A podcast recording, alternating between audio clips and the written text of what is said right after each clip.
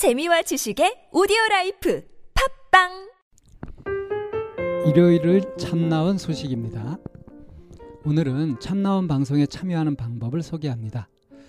참나온 방송을 위한 방문 상담은 무료로 하실 수 있습니다. 상담을 원하시는 분은 신청하시는 방법이 세 가지가 있습니다. 첫 번째, chamna-one 골뱅이 다음.net 참나-원 골뱅이 다음.net에 메일로 신청을 하시면 됩니다. 두 번째, 02-763-3478로 전화를 주셔서 안내를 받으시고 바로 신청을 하실 수 있습니다. 세 번째, 참나온 곱하기 마인드 코칭 연구소 네이버 카페에 들어가셔서 참나온 상담 신청 게시판에 성함과 연락처 그리고 간단한 사연을 남겨주시면 됩니다. 남겨주신 연락처로 연락을 드리고 시간을 약속하고 상담을 진행합니다. 보통 개인 상담을 하지만 부부나 친구, 가족 상담도 신청 가능합니다. 많이들 이용해 주시기 바랍니다.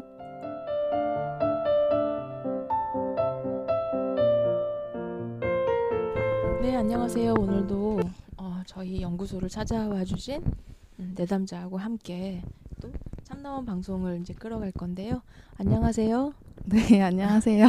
네, 어, 본인 그 닉네임이 있으시면 음, 별칭 소개하시면서 본인 소개 좀 잠깐 부탁드릴까요? 네, 제 닉네임은 선샤인이고요. 어, 여기 출연 출연 그 여기 나오기로 결정했을 때 닉네임을 뭘로 할까 하다가 이것도 좀 고민을 했었거든요. 그래서 그냥 그냥 문득 여러 가지 고민하다가 이게 제일 마음에 들어서 선택을 했고요. 어, 마침 또 방송 오늘 이렇게 오기 전에 전날까지만 하더라도 태풍 되게 심하고 바람 네. 엄청 불었는데 태, 태풍인 줄 알았어요. 태풍 같았어요. 그 무슨 집이 날아갈 것처럼 바람이 네. 불었는데 네. 오늘은 뭐 햇빛이 딱 비추고 하니까 음, 이러려고 닉네임 선택했나 싶어서 음, 잘 택했다 싶었고 또 저는 지금 네. 어 31살이고 결혼했고요. 어, 프리랜서로 일하면서 어, 살고 있습니다. 음, 네. 결혼하신 지는 결혼한 지는 이제 2년 다 돼가요. 음, 아니, 아가는 없어요. 음, 네. 계획은 계획, 있으신 건가요? 계획은 있는데 제가 지금 좀 아기 갖는 게 좀 무서워서 제가 좀 이루고 싶은 게 좀 많아요. 어, 예전부터 좀 그 욕심이라고 해야 될지 꿈이라고 해야 될지 이런 것들이 좀 20대부터 있었는데 아 10대 때부터 있었구나. 10대 때부터 그런 것들이 이제 무언가를 좀 이루고 싶다 이런 강렬한 소망들이 좀 그런 게 많았었어요. 근데 음. 결혼하고 나서는 내가 이제 애를 낳으면 그런 것들을 이루지 못하게 될까봐 물론 이렇게 머릿속으로 상상은 한 번씩 해봐요. 지금도 집에 고양이 두 마리랑 개 한 마리 키우고 있는데 만약에 얘네들이 아이들이라면 말도 한다면 이런 상황을 가정했을 때 진짜 지금 하고 있는 프리랜서 일도 그때 가서 내가 할 수 있을까 시간이 될까 막 이런 생각도 들고 그러니까 애를 낳으면은 정말로 제가 할 수 있는 것들을 좀 포기해야 되니까 그것 때문에 좀 겁나서 약간 미루고 있는 것도 있어요. 음, 네. 지금 이제 프리랜서 일을 하고 하신다고 하셨는데 이제 메일을 보내주셨어요. 근데 메일 보내주신 내용에는 이제 나는 내 의견이 없이 남의 음. 의중대로 살고 있다라고 이제 이렇게 얘기를 하셨단 말이에요.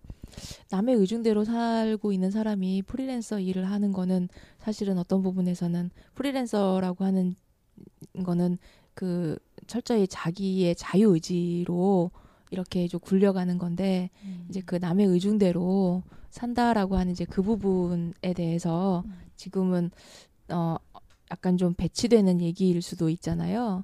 그래서 어떤 부분, 어떤 상황들이 내가 남의 의중대로 살아갔었던 시절이었는지 음. 그 시기에 대한 얘기들을 좀 해주시면 음, 좋겠네요. 음.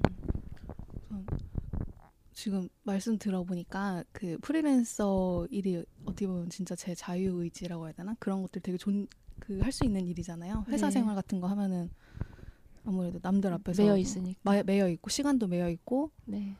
의견을 자유롭게 내기도 힘들고 아무튼 그런 공간인데 그런 공간에서 벗어나서 오로지 제 사업 활동 이런 걸 하는 거니까 그래서 그런 점에서는 네, 진, 이 직업이 좀 잘 맞는 것 같긴 해요.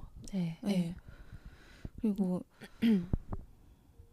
그 그런데 이제 이렇게 네. 그 프리랜서라는 직업을 선택하거나 아니 내가 내 목소리를 내봐야 되겠다라고 생각하기 그 이전에 음. 내 목소리를 내지 못하는 남의 의중대로 있어왔던 그 시간에 대한 음. 어떤 숙고, 어, 뭐 고민 음. 이런 게 있었으니까 이제 지금 또 이런 과정이 있었던 거잖아요. 그쵸. 네. 저는 이제 메일에서 그런 내용들을 이제 접했는데 음. 그런 내용들이 이제 지금 현상편에 좀 나와서 얘기가 돼야지 음. 저희가 이제 분석편, 대안편 넘어가면서 얘기를 좀 더 확장하고 좀 네. 더 구조적으로 네. 접근할 수 있는 부분이어서 그 남의 의중대로 살았던 그 선샤인님의 네. 흑역사라고 해야 되나 아니면 아픔이라 그래야 되나?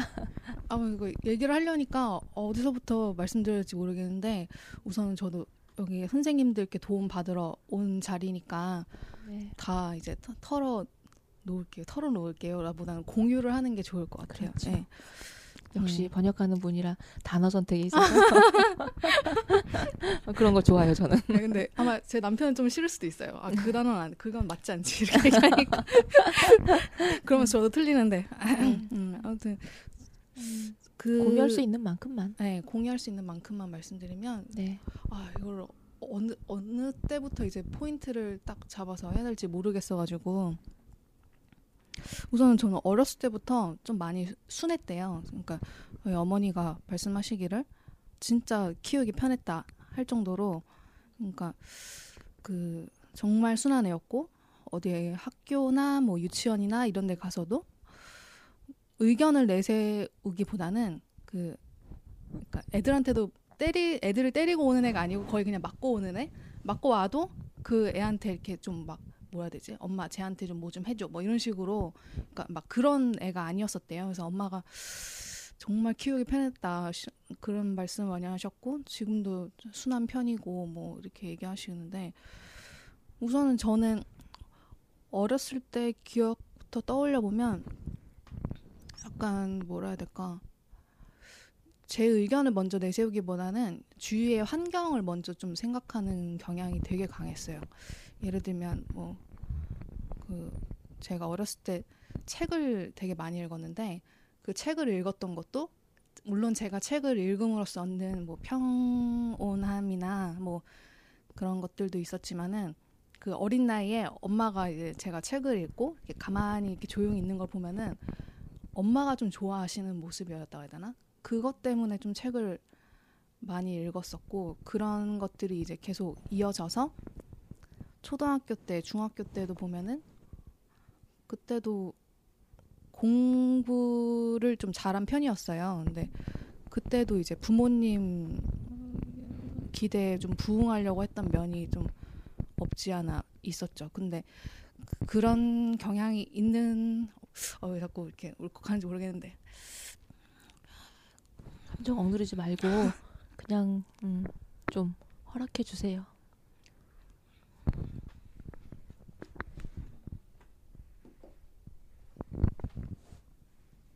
나의 모든 행동은 부모님의 기대에 부응하는 기대, 기대에 부응하는 그런 편이 좀 강했었고요. 그 어렸을 때도 보면은 이렇게 좀 엇나가는 행동을 거의 안 했어요. 그러니까 왜 이렇게 보면은 모범생. 모, 모범생이었죠. 제가 생각해도 그러니까 많이 억누르고 살았던 것 같아요. 음, 그 10대 내가 어, 때도 억누르고 살았다라고 음. 인지한 거는 언제 정도부터인 것 같아요. 네, 그게 되게 중요한데 네. 10대 때는 그걸 인지를 전혀 못했고요. 네. 20대 한 중, 중, 어, 중반서부터 그거를 인식했던 것 같아요. 그럼 그러니까 취업이겠네요, 그게. 음, 취업할 무렵? 취업할 네, 그때쯤 거의 얼핏 비슷한 것 같은데 그 약간 아 그때가 아니구나 그 대학교 들어오면서부터인 것 같아요. 대학교 들어오면서부터. 네, 얼핏. 아 나 진짜 왜 그렇게 10대를 보냈지?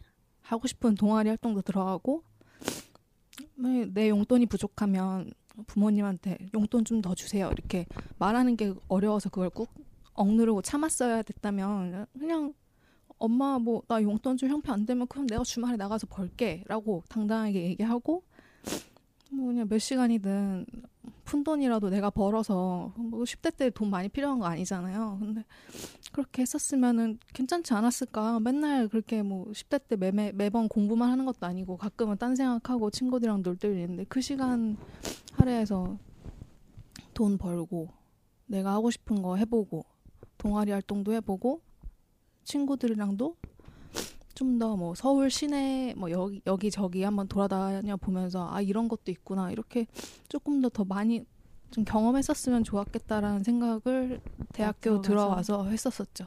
음. 근데 그게 그러니까 10대 때 제가 저를 억누르면서 사는 게 강했 그, 가, 그 가능했었던 이유가 어, 그거였던 것 같아요. 그 대학 가면 다 해결된다 그런 게 있었어요. 그래서 기다렸던 거죠. 기다렸어요. 네, 그 순간을 기다렸던 거죠. 근데 막상 대학 가보니 네, 대학 가보니 그 뭐 속칭 장밋빛 미래라고 하잖아요. 근데 그런 거는 없었어요. 대학 와서도 힘들었고 그 음, 그 그러니까 이 억누름의 그 가장 중요한 포인트가 저희 아버지거든요. 그러니까 저희 어, 초반부터 너무 우는데 저희 어머니는 그래도 저랑 감정적으로 공유되는 지점이 있었어요. 그러니까 엄마도 저의 성격을 좀 아셨고 제가 이렇게 뭐 이런 저런 거 뭐 집안의 경제적인 문제나 아니면은 저희 아빠와의 갈등 때문에 제가 힘들어하는 걸 보면은 가끔 뭐 참아라 네가 뭐 별 수 있겠 어 참아라 뭐 이런 쪽으로도 많이 얘기를 하셨던 것 같은데 각 저를 조금 쓰다듬어 주실 때도 있었거든요. 근데 저희 아버지는 그런 게 전혀 없었어요. 그러니까 저희 아버지에 대해서 한번 얘기를 하면은 저희 그러니까 제가 조금 중학교 때 성적이 괜찮으니까 그 지방에 서 살다가 서울로 이사를 올라왔어요. 그러니까 음. 저희 세 가족만요. 아버지는 이제 지방에 그, 계시고 네, 지방에 계시고 엄마 엄마, 선샤이님하고 네, 저희 남동생하고 어. 이렇게 해서 세 가족만 올라오고 주말 부부를 시작하게 됐는데 누구의 선택과 권유였어요? 아버지가 그렇게 올라가라고 하신 거예요? 아니면 저희 어- 엄마의 입김이 가장 강했던 것 같아요. 그러니까 음. 애들도 공부를 잘 하고 그러면은 서울에 서울로 가서 가야 된다. 근데 막상 서울에 올라와서 저 학원 한 번도 안 다녔거든요. 그런 학원 보낼 형편도 안 됐어요. 근데 왜 서울로 가자고 했는지, 그러니까 엄마도 지금 생각해 보면은 그 입시에 대한 어떤 구체적인 전략도 없는 채로 우선 서울에 가신 거예요. 그러니까 아 그때 광경이 지금 생각이 나는데 아빠가 그때 아니 지방에 있어도 얼마든지 좋은 대학 가는 애, 학생들 많지 않냐 뉴스에만 보더라도 뭐 어, 누구 뭐 서울대 가장 많이 입학한 학생들이 뭐 어디 뭐 대구인가 뭐 어디에서 뭐 가장 많이 나왔더라 뭐 이런 식으로 얘기를 얼핏 하신 거가 기억이 나는데 엄마가 우유요. 네, 어머, 어머니가 그때 많이 우- 그 고집을 안 꺾으신 것 같아요. 음. 그래서, 그래서 엄마는 또 저희 어머니가 그 엄마의 친정 엄마랑도 이렇게 좋지가 않거든요. 사이가 이렇게 살갑지가 않아요. 근데도 엄마가 좀 희한하게 친정 어머니 옆으로 가서 이렇게 꼭 가서 그쪽에 사시더라고요. 그러니까 저는 그때 어렸을 때 중2 때는 엄마가 왜 엄마는 할머니를 흉을 보면서 왜 엄마 저기 자기 친정 엄마 옆으로 음. 옆 동네로 가지?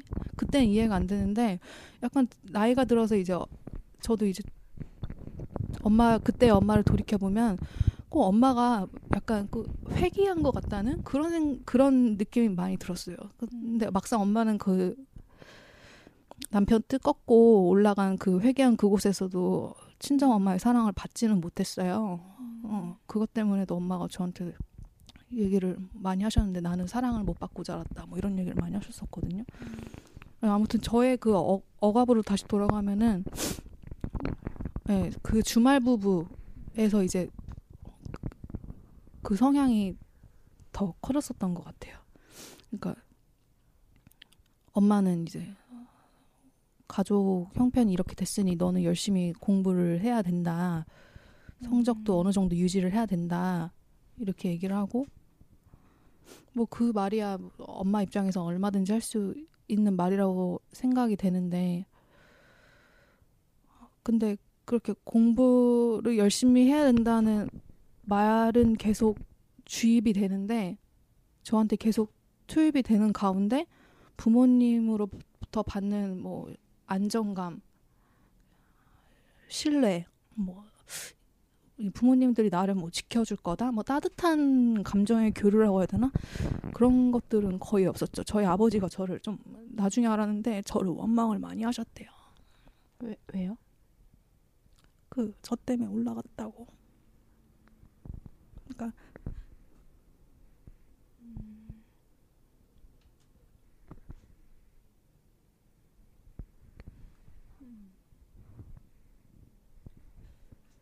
그 얘기를 전에 들은 건 어느 시기쯤 됐던 거예요?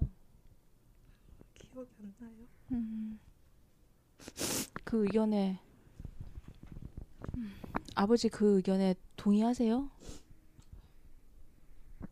이거는 갑자기 정은 씨가 피해자가 된 것 같은. 이게 어느 어느 측면에서 보면 아빠가 이해가 되고 안타까운데 제가 자식된 입장으로서 아빠를 그 동정한다는 게 동정하려면 정말 큰 마음이 필요하거든요.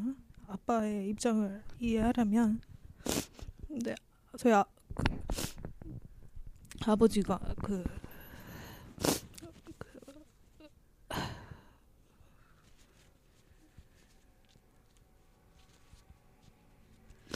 평생을 좀 외롭게 보내신 분이에요.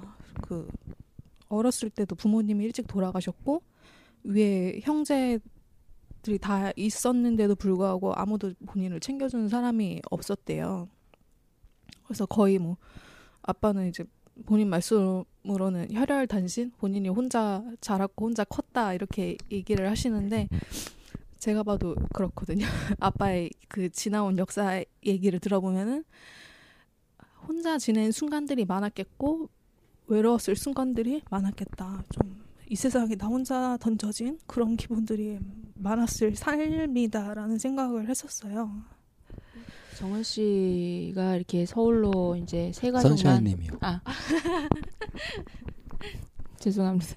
제 이름도 아니에요. 그 이름도 아니에요. 마침 잘 됐어. 그래서 실명이 안 나왔기 때문에 삐처리 안 해도 되겠다. 그럼 그 이름으로 갈까요? 선샤인님이 이렇게 서울로 이렇게 오게 된 그거는 그거하고 부모님하고는 사실은 이- 별로 연결된 부분은 아닐 것 같기는 해요. 그러니까 어떤- 그건 부모 부모님 엄마 아버지의 일인 것이고 네. 그 영역은 엄마가 음, 어? 네. 아빠랑 같이 살고 싶지 않고 떨어지고 싶었을지 몰라. 어 어떻게 알았어요? 네, 네. 이제 그 얘기를 분석편에 들어가서 이제 하고 싶었던 않겠어요? 거고. 그럴 리가 없지. 네, 그래서 그거는 어, 부모님의 일이어서 네. 부모님의 일인데 마치 네. 어린 그 선샤인님 입장에서는 그 이렇게 뭐, 뭐라 그럴까 그 본인의 빚진 마음이 계속 맞아요. 희생양이 된 거 희생양. 진짜 빚진 마음이었어요. 아, 그 빚진 마음으로 계속 끌고 오니까 그게 이제 정 그 정은 씨 자꾸 선샤인님 입장에서도 정리가 누구요? 옆집 아가. 어.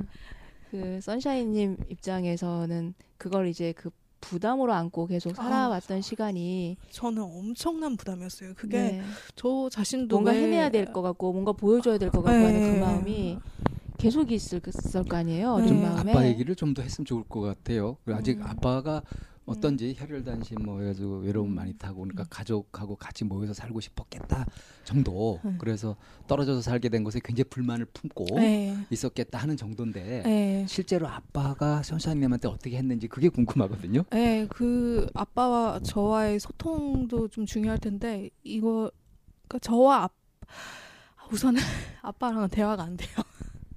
근데 이 대화가 안 돼서 저도 이 심리학 책을 읽어보기 시작한 게 좀 아빠 아빠와 좀 감정 교류를 해보고 싶다. 아빠를 좀 더 이해해보고 싶다. 그리고 또 엄마도 이해해보고 싶다.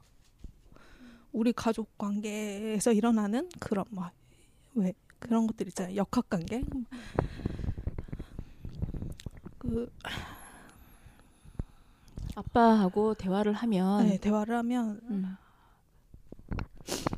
거의 한 네 문장은 안 이어지는 것 같아요. 그러니까 저희 아버지 원래 특성이긴 한데 대화를 정말 못하세요. 딴 얘기를 많이 하시고요. 그러니까 상대방이 얘기하는 거에 대한 그 포커스가 못 잡으세요. 예를 들면은 예를 예를 들어서 아빠와 저와의 대화를 한번 해보면 뭐 예를 들면 고등학교 때다. 어, 지- 뭐 아빠 나 요새 뭐 시험 공부하는데 힘들다 이러면은 뭐 힘들면 어쩔 수 없지. 야 힘들면 아빠랑 뭐 야구 경기나 볼래? 뭐 이렇게 얘기하시거든요. 근데 저는 야구를 정말 안 좋아해요. 근데 아빠는 좋아하세요? 아빠는 좋아하세요. 음. 아 그리고 또아 이렇게 그래서 얘기하면은 나 야구 저- 안 좋아하는데 아빠 그렇게 얘기 안 했어요? 그러면 나 야구 안 좋아해 하면은 뭐 그럼 됐고 그냥 이런 식이시고 그럼 말고 하는 식으로. 그럼 말고 그러니까 제가 결혼하고 좀 놀랬던 게 저는 모든 세상의 부녀들은 어느 정도 저랑 아빠가 얘기하는 거와 비슷한 그런 식의 다이alo그가 흘러가는 줄 알았거든요. 근데 결혼해서 저희 시아버지 어, 시댁님까지 할 줄 몰랐는데 저희 시아버지가 되게 훌륭하신 분이에요. 그러니까 교육자신데 음. 우선 지금도 보면 자식들 되게 잘 키우시고 하신 분인데 그 딸 딸이랑 얘기할 때 보면 저한테 이제 신우인데 네. 딸이랑 대화가 너무 잘 되는 거예요. 그리고 대화를 할 때 딸이 하는 얘기를 다 받아주고 아 그래 너 그런 기분이었겠네 뭐 이렇게 되는 거예요. 그러면은 세상 처음 보는 대화의 형식을 보신 거예요? 아, 그렇죠. 그러니까 뭐 친구 친구네 집에 갔을 때 아 그때 뭐 친구네 집에 가면 아버지가 있는 순간들은 많지 않잖아요. 그리고 아버지가 뭐 친구 데리고 왔다면 거의 방으로 들어가고 이러시니까 네, 네. 그 시- 실질적인 그들 간의 대화를 엿볼 네네. 기회가 많지 않은데 네. 그 아, 시아버님이 이제 저희 신우랑 대화하실 때도 보면은 초등학교 때 친구들 음. 다 기억하시고 그래 그 너는 걔랑 뭐가 맞았어 뭐 어떤 점에서 친했어 그래서 걔는 잘 지내니 뭐 걔는 그런 게 참 괜찮았던 애였는데 시어머니는 어떠세요? 그러면 시어머니가 조금 더 조금 더 스테레오타입이긴 한데 좀 더 남성적인 이제 그런 대화는 이제 에너지 시아버님이 총량 불변의 법칙은 항상 있어요. 어느 한쪽이 유하면 한쪽은 저희 시아버님이 되게 유하시거든요. 네. 유하시고 이렇게 없는 말인 거 알면서도 되게 참 좋은 말 많이 해주세요. 어, 우리 음. 며느리 때문에 너무 좋다. 우리 며느리 참 이쁘다. 뭐 음. 이런 것들 있잖아요. 근데 그런 게 이제 뭐 다 진심은 아닐지라도 네, 네. 그런 말씀 해주시니까 제가 그래도 한 번이라도 더 웃게 되잖아요. 그렇게 음. 말씀해 주시는 것도 다 이제 저 생각해서 해주는 말, 해서 말씀이시니까 그런 것도 참 감사하고 음. 그런데 비교가 되면서 아빠를 아- 떠올리게 되면 근데 저는 그 그걸 또 아빠랑 비교해서 막 괴로워하지는 않는 거의 단계까지는 온 것 같아요. 그냥 네. 지금은 그냥 아빠 생각하면 그냥 가끔 좀 불쌍하다 이런 느낌도 좀 들어요. 그리고 음. 불쌍하다 느낌이 들면서 한편으론 왜 아빠는 그 그래 주- 그래 주말 부부해서 나 키워준 거는 좋아. 근데 나와의 대화를 위해서 왜 노력을 하지 않았지? 뭐 이런 생각들 있잖아요. 그런 것들이 들죠. 근데 그게 원, 원망 예전처럼은 원망하거나 밉다거나 난 정말 저 사람을 이해할 수 없어. 왜 저러지? 왜 나한테 저렇게 상처 주는 말을 하지? 이 단계는 이제 지금은 훨씬 지난 것 같아요. 아빠는 뭘 중요하게 여기고 있어요? 딸이 중요하지 않으면 뭐가 중요할까 아빠는?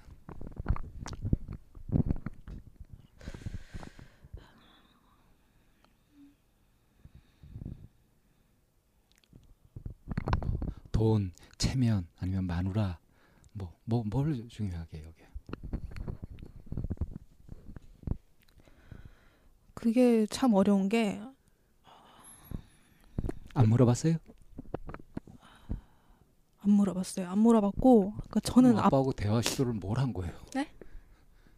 어떤 대화를 하려면 상대를 파악하려고 하잖아요. 예, 예, 예. 그럼 아빠는 뭐가 중요해? 아빠 왜 나한테 이렇게 하는 얘기를 할 만도 한데. 음. 아니 그것도 안 해 안 해본 거 아니에요 지금 선사님은 아빠한테. 내가 네. 선사님이 아빠를 잘 모를 것 같다는 생각이 자꾸 들어서 그래. 네, 저도 오늘 오면서 그냥 여기 이 자리 오면서 아빠를 참 아빠도 그렇고 엄마도 그렇고 내가 어- 얼마나 알까 이 생각이 좀 들긴 했어요. 근데 그 지금 이제 아빠하고의 갈등 그리고 아빠하고 있었던 그런 어려웠던 시절은 고등학교 이제 대학교 초반 시절인 것 같아요. 이런 감정을 느꼈던 게막 네. 올라온 게 네. 그럼 그 시절에 아빠는 뭐가 중요해라고 물어보는 자식이 있어요? 아니, 지금 이제 31살이고 그러니까 그 이후에라도 얼마인지 시도를 하- 하셨다고 하니까 그 어느 시, 어느 거지. 시점 이후는 문을 닫으신 것 같은데 그냥 아니 그 그렇죠. 이후에 심리학 책도 표현이 심리학 네. 책도 읽고 하면서 그런 나름의 노력을 하셨잖아요. 네. 엄마도 이해하고 아빠도 이해하고 싶어서. 네. 근데 그게 만족할 만큼 되지 않은 거 아니에요. 그렇죠. 그래서 돈 받으려고 온 거 아닙니까 지금. 그렇죠. 음. 그런가? 그 그러니까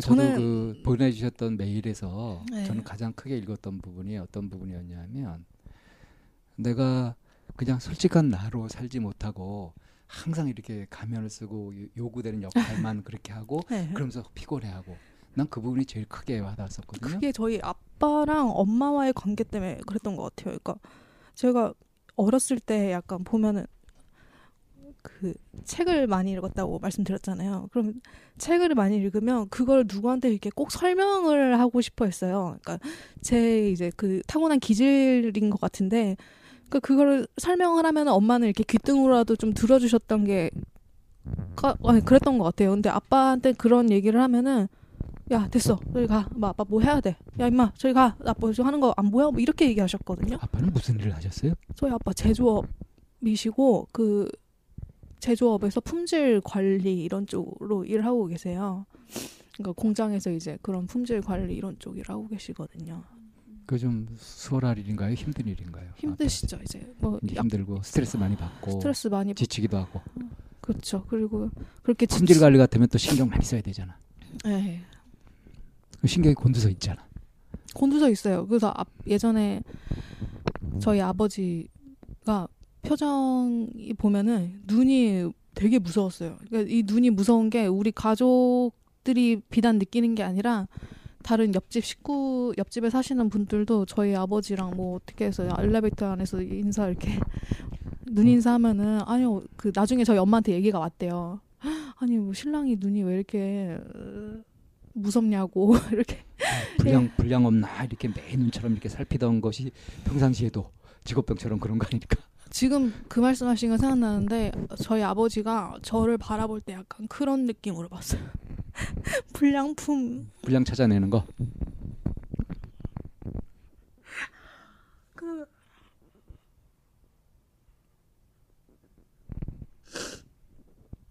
음, 이제 그 부분에 대한 이제 아버님이 그런 눈으로 바라보고 있는 것 같은 느낌 이거에 대해서는 분석편에 좀더 얘기를 할 얘기가 나올 있을 것 같아요.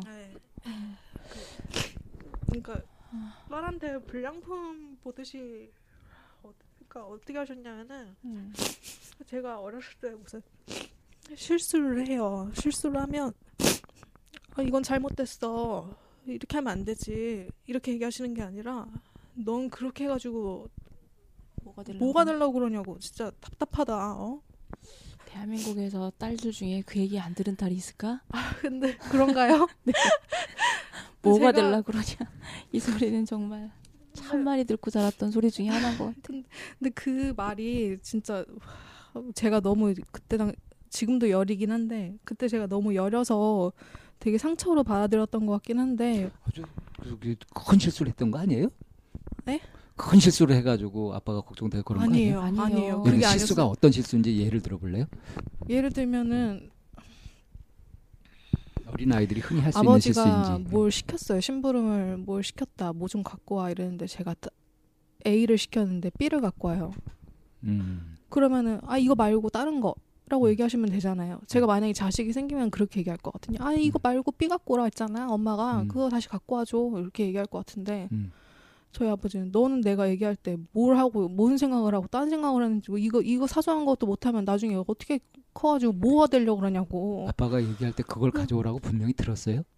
그러니까 제가 어렸을 때 약간 덜렁거리는 게 있었어요. 아. 어렸을 때 그게 있으면 있어. 잘 넘어지고 덜렁거리고. 음. 똑같네. 좀 불량품이었구만. 불량이었구만. 근데 불량품이어도 도시락 배달하러 이렇게 가다가 넘어져가지고 밥이 막 엎어지고. 너 뭐가 되려 그러지? 네, 나 그게 진짜 옆에서 이렇게 도시락이 막 예를 들어 제가 그렇게 했어요. 도시락이 엎어졌어요. 그러면은 뭐.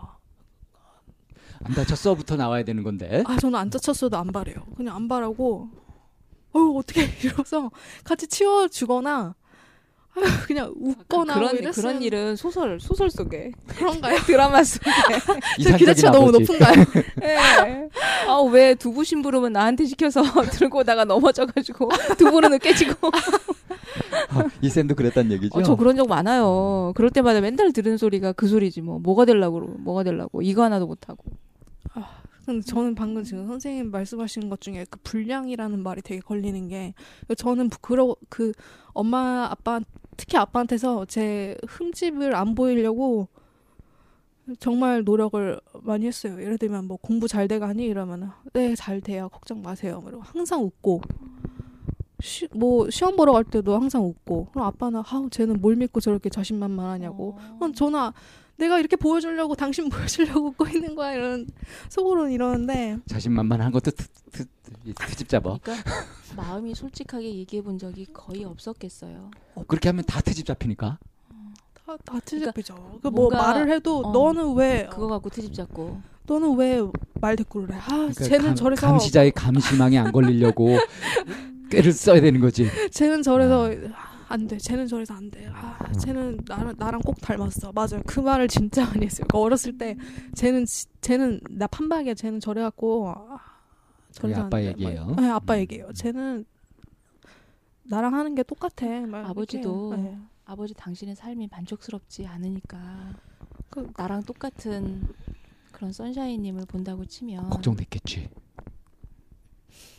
근데 걱정이 되, 되더라도 그거를 좀 조금 그러니까 말씀하신 것처럼 그 이상적인 부모가 아니어도 한번숨한번 이렇게 참고 아빠 배운 적이 없으셔서 그러니까 저는 그게 또 막상 제가 이제 심리학 공부 그런 거 책을 막 읽어보고 하니까 그 초반엔 그것 때문에 더 화가 났어요. 왜 이렇게 뭐 이렇게 뭐라도 한번 시도를 안 해봤을까 이런 거 있잖아요. 않으실까? 네, 왜 알려고 하지 않으실까? 조금 더 알면은 화가 덜 나는데 조금 그러니까 왜 심리학 공부하면서 제가 예전에 보면은 화가 나면은 이거를 못 참았어요. 저도 화가 나면은 이거 막 못 참고 순간적으로 욱하고 이런 게 있었는데 그 매일 보시면은 제가 막 불교도 공부했다고 네, 그랬잖아요. 그러고 나서부터 약간 제 마음속에 있는 감정 그런 것들을 저 자신을 제 3자화 시켜서 그냥 바라보라고 그런 것들을 훈련을 하게 됐거든요. 그래서 예전에도 보면은 엄마 아빠가 저를 좀 이해를 못한다 이러면은 아니 왜 왜 그렇게 말을 하냐고 저도 그때 막 윽박지르고 막 그랬었는데 지금은 엄마 아빠가 뭐 저한테 음, 조금이라도 뭐 나쁜 말 뭐 신기 거 신기에 좀 안 맞는 말 한다 싶으시면 싶으면 그냥 아 또 저러시네 그냥 이렇게 약간 좀 체념이긴 한데 그냥 화는 좀 안 안 나요. 음. 네, 그렇게 이제 엄마 아빠의 그런 그 부담감과 뭐 무게감과 이런 거를 이제 짊어진 채로 이제 대학은 졸업하고 나서 이제 갖게 된 내용 중에 이제 비서직이 내가 남의 의중대로 살아가는데 또 다른 굉장히 이렇게 그냥 강화시켜 버리는 내 네. 행동을 네. 이제 이런 부분 얘기가 많이 나왔었어요. 네. 어. 그때 그러니까 너무 직장 생활이라서 세세하게 다 얘기할 순 없고 네. 그, 그 처음에 비서 생활을 할 때, 그러니까 이제 정, 정직원으로 입사했을 때 그때 보면은 진짜 처음 입사한 사람인데 어제 다닌 것처럼 거기에 꼭 없었던 퍼즐 하나 그냥 원래 있었던 그 자리에 들어간 것처럼 제가 너무 척척 잘하는 거예요. 그래서 어. 그 비서실 분들도 일. 잘한다. 음. 그러시고 꼭 마치 옆에서 봤으면 아마 제가 꼭 어디 임원이라도 될 것처럼 아, 안 달라는 사람처럼 보였을 것 같은데 그러니까 그냥 저는 그때 취업이 된 게 너무 좋았고 그냥 그 자리에 있고 싶었어요. 그 제가 취업한 그 곳에서 인정받고 싶었고 그곳에 또 오래 머물러 있고 싶었고 어, 인정받고 싶었던 마음이 가장 컸던 것 같아요. 그래서 인정은 받았던 거 아니에요 일단. 인정은 받았죠. 인정은 받았는데 시간이 지날수록 이게 진짜 정말 쓸데없는 말 하면 안 되고 진 그러니까 자신을 완전 그 뭐라 해야 되지? 수축시켜 놓는다고 해야 되나? 그, 그 사람 말하는 의중 파악해야 되고 그 사람이 원하는 거를 미리 다 준비를 해놔야 되고 뭐 그런 것들이 다 어쨌든 비서 성, 비서라는 직업의 직군의 특수성이긴 한데 이게 나중엔 저를 막 올가미처럼 오- 올가맸어요. 힘들고 누구한테도 털어놓을 수도 없고 그래서 그때도 이제 심리 공부하고 했을 때 심리, 심리 관련 책 많이 읽고 있었을 때였으니까 아 내 성격에 이런 부분이 있어서 내가 비서를 이래서 됐나 이 생각이 드는 거예요. 거기 끼워 맞춘.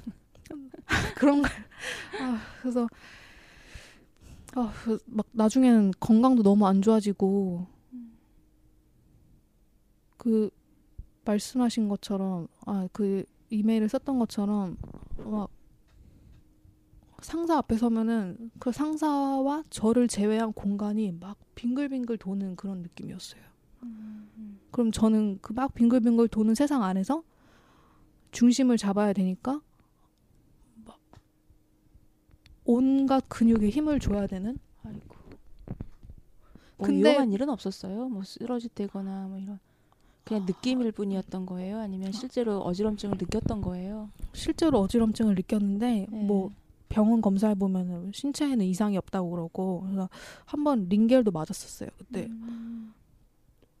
아마 좀 그냥 진이 빠졌다는 표현이 맞는 것 같아요. 그러니까 그, 지, 그 자리가 매번 긴장감을 계속 긴장을 해- 하고 있어야 되는 상황이고 네. 돌발 상황에 대해서는 그 돌발 상황이 아닌 것처럼 대처해야 되고 라고 하는 이런 여러 가지 환경적인 것들이 네. 선샤인님한테는 계속 압박으로 남아 있었던 거죠. 그랬나 봐요. 막 이렇게 전화가 울리면 빨리 음. 받아야 되고 음. 그리고 전화 서로 이제 그 뭐 커뮤니케이션 할 때도 보면은 난 이런 의견이 있어요라고 얘기하는 게 아니라 그렇지. 아 아 아 네 알겠습니다 알겠습니다 계속 에, 이렇게 받아 에, 에, 에, 그래서 에. 저한테 입력을 해야 되고 음. 나를 드러내면 안 되고 항상 한 발짝 뒤로 물러서서 그림자처럼. 네, 그림자처럼 you 그러니까. first 해야 되니까. 네 근데 그 You First가 저한테는 되게 익숙한 거였어요 그 이미 부모님하고의 어릴 때부터 익숙한 방식이었잖아. 너무 익숙하죠 익숙했는데 내 정신 건강에는 안 좋은. 음. 네. 그러니까 저는 그 익숙해서 그게 제 천직이 될 줄 알았어요. 그래서 음. 비서 면접 볼 때도 보면은 제 인상이 이렇게 좀 약간 밝고 이렇게 뭐 이렇게 의견도 막 적극적으로 낼 것 같고 이런 인상인가 봐요. 모르시는 분들이 보- 처음 보면은 그래서 아니 비서 할 것 같지 않은데 왜 이렇게 얘기를 하, 왜 이거를 하려고 하냐 이러면은 그때 한창 그 입사하기 전에 그러니까 비서가 되고 싶은 꿈에 막 부풀어서 이렇게 준비하고 있었을 때는 아, 저는 남을 보좌하는 게 딱 맞다고 음. 뒤에 물러서서 항상 서포트하고 그제 자신을 내세우는 사람이기보다는 누군가 잘 되는 것을 지지하고 그거를 뭐 전 이렇게 음. 지원하는. 전방위로 서포트해주는 그런 게 편하다 이렇게 항상 말씀을 드렸었거든요. 잡 인터뷰할 때도 보면은. 진심이었어요? 저를 속이는 기분이 좀 들었어요. 좀 속이는 기분이 들었어요. 그래서 그때 아주 거짓말은 아니지만. 네. 음. 그러니까 아주 거짓말은 아니죠. 그 왜냐면 제가 살아온 이력이 그런 것들 그러, 그랬으니까 그래서 아주 거짓말은 아니었는데 진짜 제 모습은 막 음. 그렇진 않았던 것 오늘 같아요. 우리 상담을 해가지고 뭘 해결하고 싶어요? 이것도 너무 고민하는 게 너무 다양하다 보니까 고민하는 문제가 너무 많아서 특정하기가 이것도 오면서 생각했거든요. 그래서 내가 결국에 풀고 싶은 건 뭐지? 이걸 풀면 어떤 문제를 풀어야 내가 그 다음 단계로 넘어가서 행복해질 수 있을까?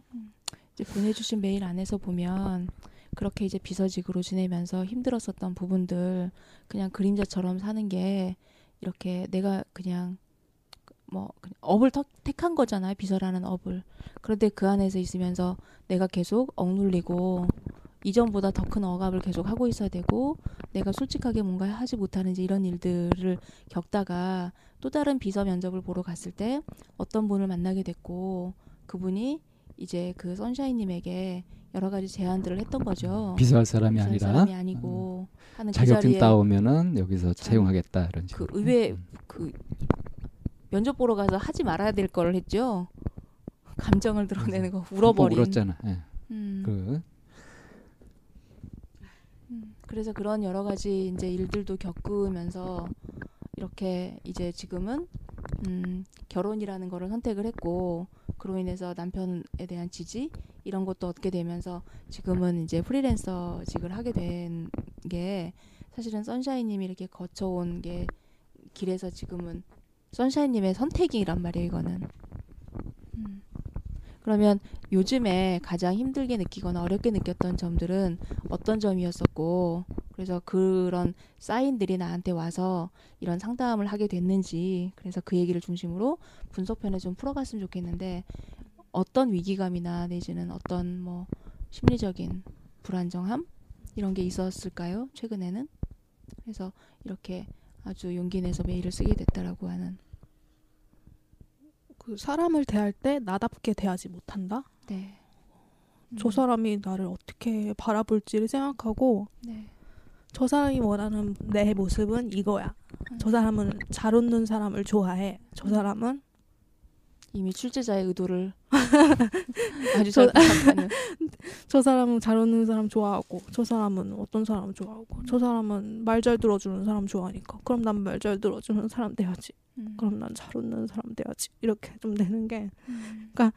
이제 가 서른 넘어 서른 넘어서 이제 거의 뭐 백세 시대라고 하는데 인생의 거의 한 3분의 1은 산 거잖아요. 근데 남은 인생도 이 트랙대로 가면은 나 마지막에 죽을 때 행복하게 죽을 수 있을까? 약간 이런 생각도 들었고 네. 그리고 이제 말 아까 처음에 초반에 얘기하셨던 것처럼 그 아기 있잖아요. 출산하는 거. 네. 그 제가 원래 좀 잔 생각이 되게 많은데 이렇게 이런 모습으로 계속 살면은 나중에 내 애한테도 좋은 엄마로 설 수 있을까? 약간 이런 것도 들었고 또 저희 남편 보면서 그런 생각도 많이 들었어요. 그러니까 저는 약간 아까 말씀하신 대로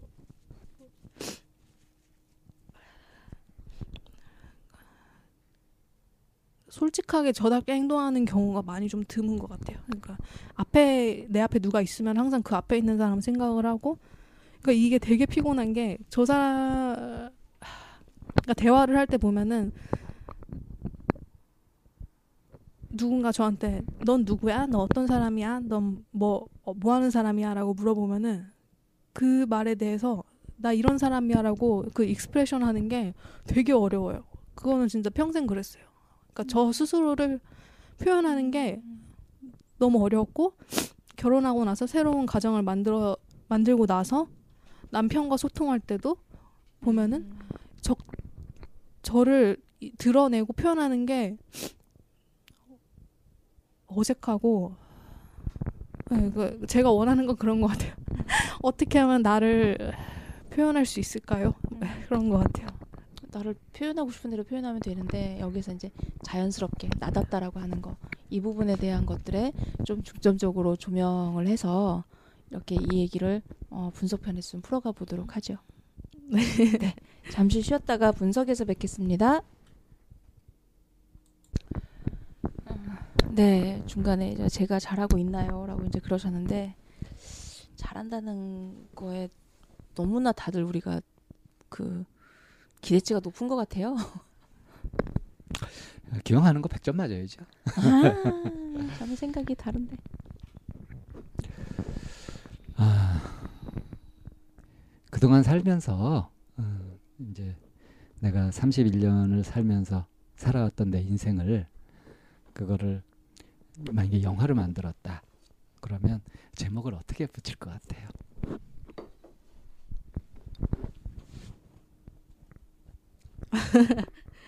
다사다난 기찻길? 다사다난 난 기찻길이? 이상한데 음. 뭔가 좀 컬트가 기찻길은 왜 그냥 많은 걸 겪었으니까요. 그러니까 기찻길이? 일단 많은 네, 걸 그러니까 겪으면 많은 풍경이 다사다난이고 어. 네. 난 기찻길에서 레일이 생각나고 딴 데로 가지 못하고 레일에 묶여서 가는 뭐 이런 거 생각했는데. 아 그런 것도 함축적 그런 의미가 음. 있는 것 같고요. 그 방금 질문하셨을 때 딱 떠오르는 건 그냥 기찻길이었어요. 음, 기찻길. 그리고 정해진 대로만 가야 되는 거잖아. 그건. 그 궤도를 이탈 못 하잖아.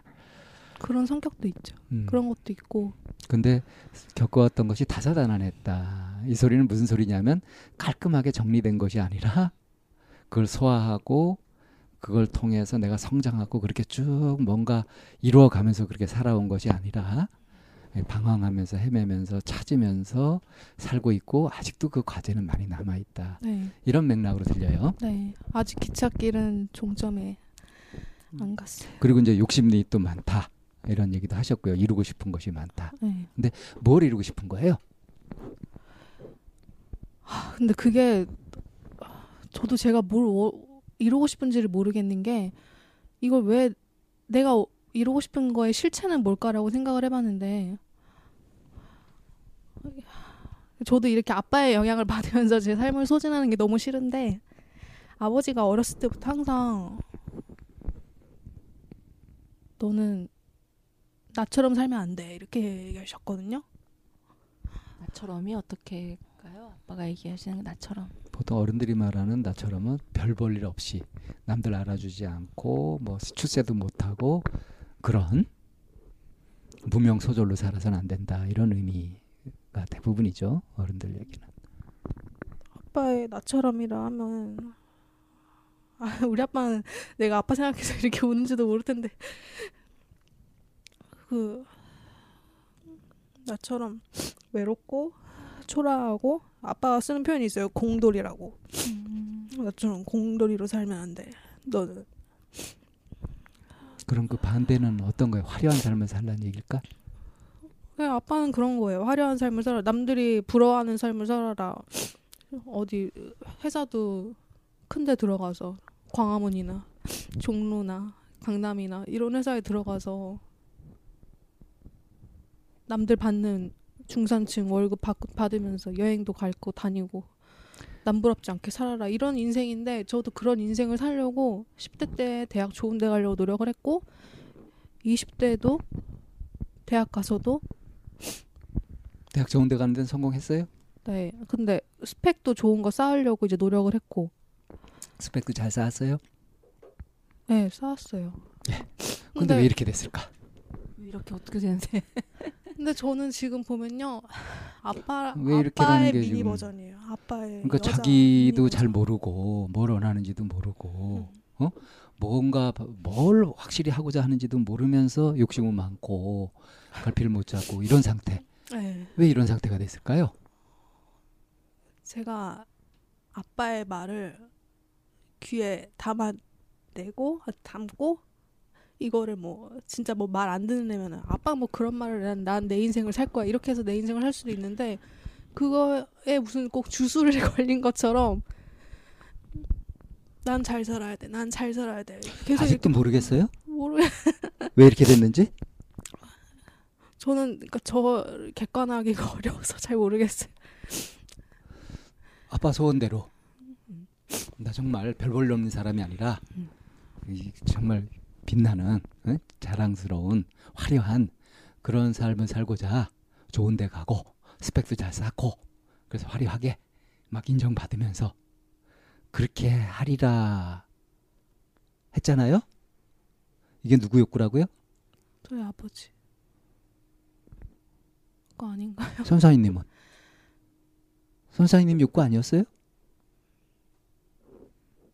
그러니까 이 욕구가 어릴 때 책을 읽어요. 음. 조용히 책을 읽고 있는데 엄마가 그걸 지켜보면서 되게 좋아해. 어? 딸이 책 읽는 거 보고 되게 좋아해. 그 모습 보고 더욱 더 책을 읽게 됐죠. 그러면 내가 책을 읽은 거는 누구 욕구 때문이에요?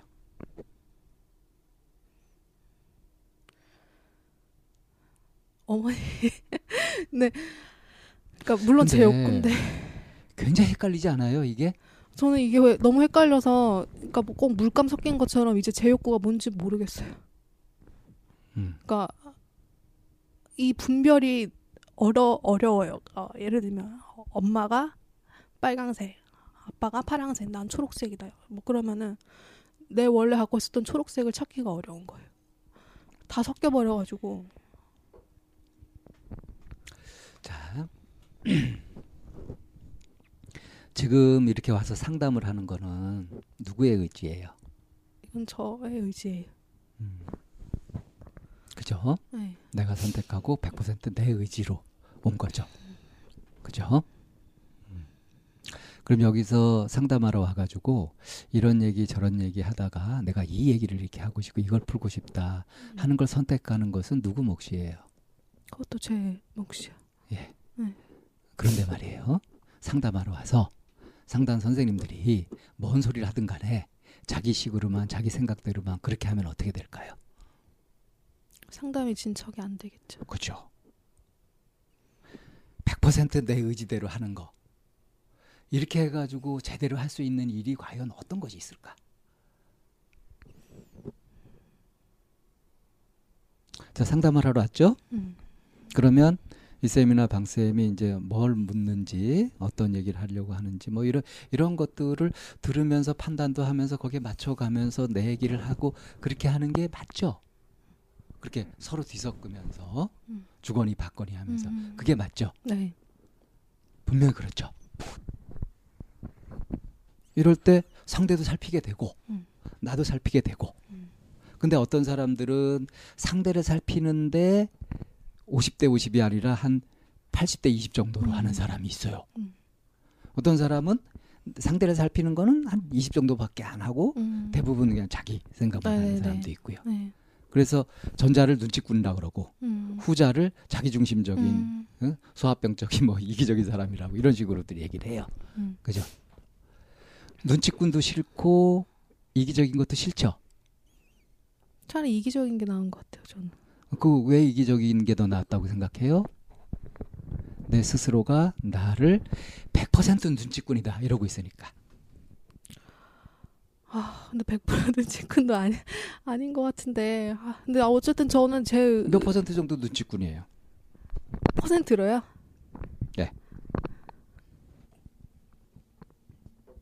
내가 얘기하는 거 들어보니까 100% 눈치꾼이던데? 저는 한 8, 80이요. 80. 이렇게 정하는 것도 좀 웃긴 것 같은데. 아까 쭉 와서 현사피를 쭉 얘기하는 과정을 보면요. 네. 내가 이렇게 판단해서 이렇게 살고 이렇게 했어요. 이러고 싶었고요. 근데 이게 뜻대로 됐고요. 이건 뜻대로 안 됐고요. 뭐 이런 식으로 얘기를 못 했어요. 이게 자기 자신을 그대로 표현하고 자신의 의지대로 사는 사람의 모습이에요. 근데 그렇다고 해서 남들을 다 무시하고 하는 것이 아니라 살필 건 살펴야죠. 내가 지금 가는 길이 벼랑길인지 탄탄대로인지에 따라서 자세도 달리 해야 되고 하는 것처럼 만나는 사람이 어떤 사람이냐에 따라서 그에 맞춰서 얘기도 하고 해야 되는 거죠. 근데 아까 얘기할 때 들어보니까 어떠냐 하면은 그냥 누굴 만나면 100%그 사람의 얘기를 다 들어야 되고 계속 눈치를 그렇게 보면서 거기에 맞춰서 살았다. 이렇게 얘기를 하더라고요. 음. 내 선택은 하나도 없어. 음.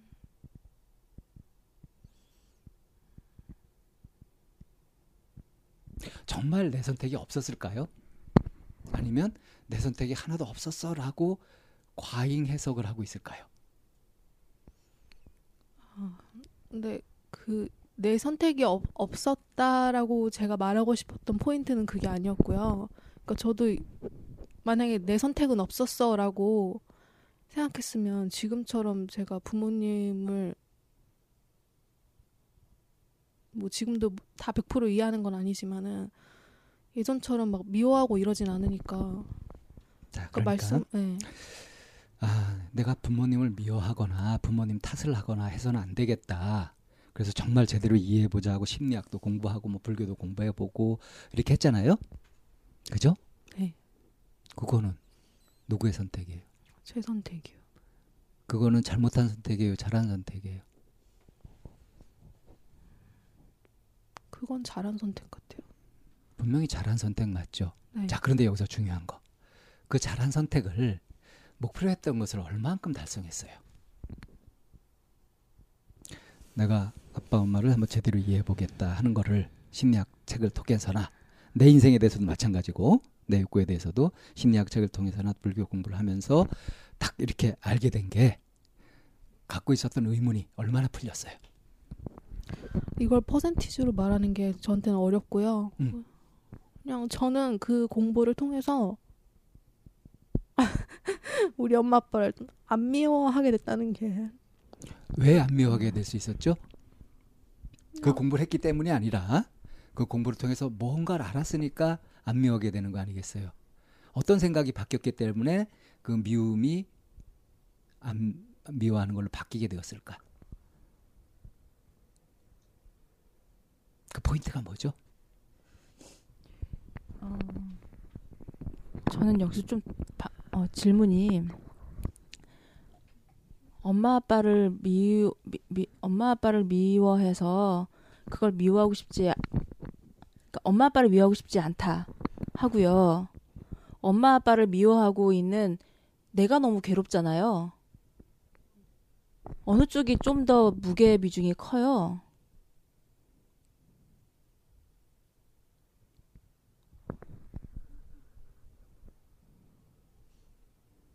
짐짓 엄마 아빠를 미워해서 미워하니까 내가 이해해 보려고 공부를 했지만 그보다 좀 더 이전에는 그렇게 엄마 아빠를 생각하고 미워하고 있는 내가 사실 더 괴롭거든요.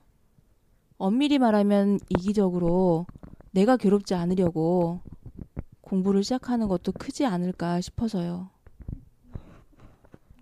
그것도 일리가 있는 말씀이에요. 그래서 어, 자 미, 미워하지 않게 된 응? 그게 뭐냐고요? 좀 설명을 좀 해주세요. 아, 이렇게 얘기하는 게 처음이어가지고 설명하는 게 너무 어려워요. 이게 독학으로 공부를 해서 예? 정말 그것이 품고 있는 것을 충분히 그 가치를 알지 못하고 일부분만 조금씩 조금씩 섭취를 해서 그래요. 그래서 내가 그게 되게 궁금한 거야. 도대체 어떤 생각의 변화가 있었길래 덜 미워하게 되고 그랬을까? 완전히 해결한 건 아니고. 그래서 그 부분을 알아야 거기에 제대로 진단을 해가지고 그거를 그 못 살린 가치를 제대로 살려야죠. 그래서 물어보는 거예요.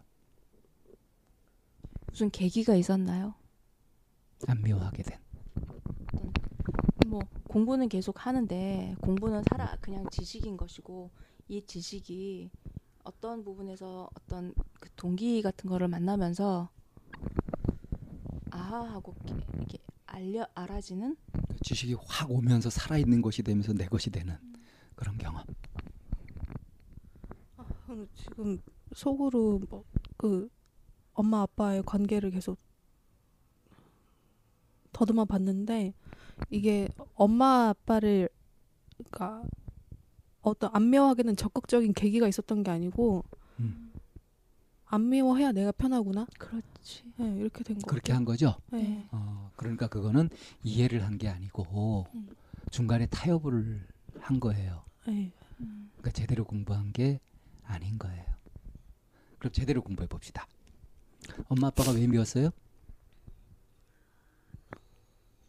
아주 쉽게 얘기하면 내 마음 안 알아줘서 내가 힘든지 어떤지 그걸 들어주려고도 안 했고 내가 막 신나가서 설명하려고 하는 것도 막 귀뚱으로 듣고 피곤하다 그러고 그래서 내가 거부당하는 그 느낌 저는 그게 무서웠어요. 그 거부당하는 게 너무 무서웠어요. 그러니까 그렇죠.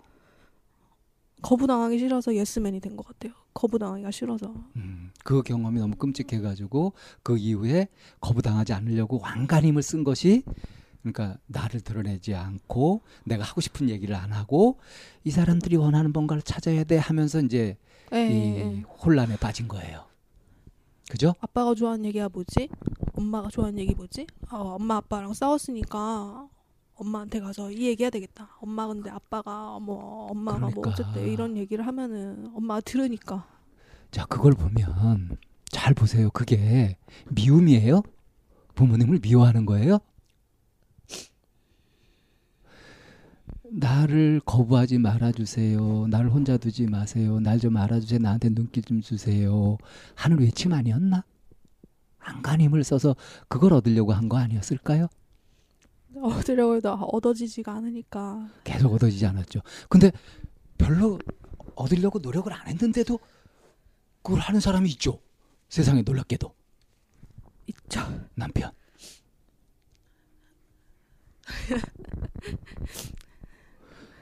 내가 뭐 얘기 안 하려 그러는데 물어봐 주고 막 알아주고 막 그러죠. 심지어는 시아버지는 어? 뭐 우리 며느리 이쁘다 그러고 막 그- 그런단 말이에요. 저희 남편 노력도 안 했는데. 저희 남편이 되게 지금 얘기하니까 생각났는데 지금 사실 저희 남편이 저기 미국 공부하러 갔거든요. 유학 갔어요 지금 1년 동안. 음, 음. 그래서 혼자 있으니까 그 남편과의 있었던 대화를 혼자 그, 그 뭐라고 하죠? 더듬어본 remind. remind 하게 돼요. 그러니까 예전에도 우리말로 회상이죠. 회상이요? 회상하면서. 그래서 어, 번역하시는 분이 이런 단어 이거 약한데? 지금 저기 마음이요. 어, 자기도 모르게 음. 굉장히 일종 일종의 충격을 받은 상태이기 때문에 심호흡을 좀 하시면서 차분하게 말씀하세요. 예. 음. 그래서요 남편 남편하고 얘기, 음. 얘기할 때 순간들을 보면은 그러니까 제가 그 왜 어느 법인에서 그왜 뭐, 네네. 네, 뭐 자격증 따오면은 취직해 주겠다. 취직해 주겠다 해가지고 악바리로 공부를 했어요. 그때 돈이 얼마 없었어요. 100만 원, 100만 원, 100만 원, 120만 원 이렇게 있었는데 그 돈으로 책 사- 남편이 책 사줘가지고 그 돈으로 이제 공부하기 시작을 했는데 그때 저희 부모님은 그뭐 공부에 대해서 물어봐도 공부 잘 돼가니? 그래서 이러면은 저는 항상 부모님 듣고 싶은 말은 아, 잘 돼가요. 잘 돼가. 열심히 하고 있어. 그냥 뭐 이렇게 툭 던지고 마는데 저희 남편은 세세한 걸 다 물어보는 거예요. 진짜 관심을 가지고 네, 진짜 관심이었어요. 진짜 음. 관심. 그러니까 저는 살면서 그렇게 누가 저한테 물어봐준 적이 없어요. 그거 당황스럽진 않았어요? 이렇게 물어 엄청 당황스럽죠. 엄청 그러니까 당황스러웠죠? 처음에 이거를 뭐 어떻게 대답을 해야 될지도 이게 안 잡히는 사실은 거예요. 어릴 때부터 그렇게 간절히 바라던 거였는데 에? 나이 먹어서 어른 돼가지고 그게 오니까 당황을 하잖아 반가운 당황- 게 아니라 음. 당황해가지고 음. 참 별걸 다 물어본다 이 생각이 들었거든요. 음. 참 별걸 다좀 물어본다. 이상하다 싶지 음. 네, 아니 그냥. 근데 내심 좋죠 좋죠. 안 물어본 거 낫죠. 안 물어주고 안 물어보는 것보다 훨씬 낫죠. 밥 뭐 밥 뭐 먹었냐. 그래서 지금 뭐 남편이 공부. 미, 유학 1년 이렇게 가 있는 동안에 남편 없는 동안에 남편하고 했던 얘기를 떠올리고 이렇게 하면서 위안을 삼고 그러는 거예요? 위안이라기보다는 그냥 고마워요. 음. 고맙고 고마움을 느끼면서 위안도 되지 고맙고 그냥 남편도 서툴 때가 있죠. 근데 그냥 아 이렇게 관심을 가져주는 게 사랑이구나 싶어요. 그렇죠 그러니까 아 이게 사랑이구나 이게 관심이다 하는 음. 것들을 알았죠 진심이라는 거 그것의 가치를 알게 됐죠 자 그럼 그 이전에 이분들이 내 얘기를 안 들어주고 외면하고 귀찮아하고 할 때 느꼈던 음? 그게 이제 속상하고 이제 짜증도 나고 그때는 이제 어릴 때 믿기도 했겠지 근데 그것보단 더 크게 자리 잡은 것이 뭐였냐면은 내가 이렇게 내쳐지는 것에 대한 두려움 그래서 이제 그렇게 내쳐지지 않으려고 안간힘을 쓰면서 나를 철저히 죽이고 상대방에게 맞춰가는 식으로 이제 그렇게 적응을 하면서 살아왔는데 네. 성공을 했는데 좋은 대학도 나오고 스펙도 쌓고 취직도 하고 성공을 했는데 보니까 어때요? 그것이 나를 행복하게 한 것이 아니라 어땠다?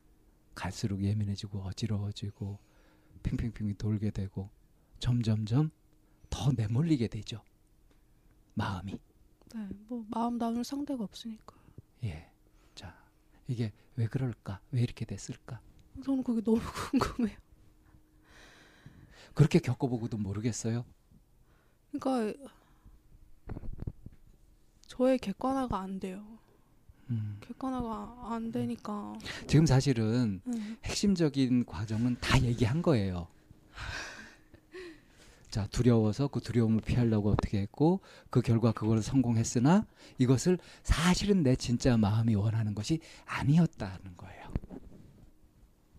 내가 진짜 원하는 건 뭐였냐면 남편이 그 꼬치꼬치 물어주고 이렇게 관심 보여주고 이렇게 할 때 이게 뭐야 왜 이렇게 물어 이런 것까지 약간 당황스러웠지만 사실은 그걸 원했던 거예요. 맞죠? 그랬던 것 같아요. 그러니까 이게 받으니까 저도 좀 줄 수 있게 됐다 해야 되나- 해야 되나? 그러니까 남편이 그렇게 물어봐 주니까 처음엔 당황스러웠죠. 그러니까 막 별거 아닌 거 다 물어보는 거예요. 막 뭐몇이 페이지 공부했어? 뭐 이런 것도 물어보고 이러니까 공부를 잘하는 학생들의 특징이 컨트롤 C, 컨트롤 V를 잘하는 거예요. 본 거를 그대로 베껴서 잘하는 거. 이러, 이러, 이걸 하면서 그것이 자기 것으로 만드는 거. 이런 거 잘하는 거거든. 그러니까 배운 대로 본 대로 그거를 그대로 자기도 잘 할 줄 아는 거야. 네. 근데 어릴 때 계속 뭘 보고 자랐어요? 자기 일하느라고 힘들어가지고 아이 귀찮아 뭐 이렇게 하든가 귀뚱으로 듣든가 주로 이런 것들을 주로 봤죠. 그렇죠. 저희 그래서 그렇게 그렇게 사는 건가 보다 싶었죠. 네. 그리고 부모님뿐 아니라 다른 사람들도 많이 그랬잖아요. 그렇죠. 모든 사람들이. 저한테 사랑을 줄 수는 없는 거니까. 맞아요. 그러다가 이제 어떻게 남편을 만나가지고 그런 걸 탁 받아본 거지. 음. 세상에 남편 같은 사람이 많을까? 우리 부모님 같은 사람이 많을까? 현실적으로야 저희 부모님 같은 사람들이 더 많겠죠. 몇 대 몇 정도 될까?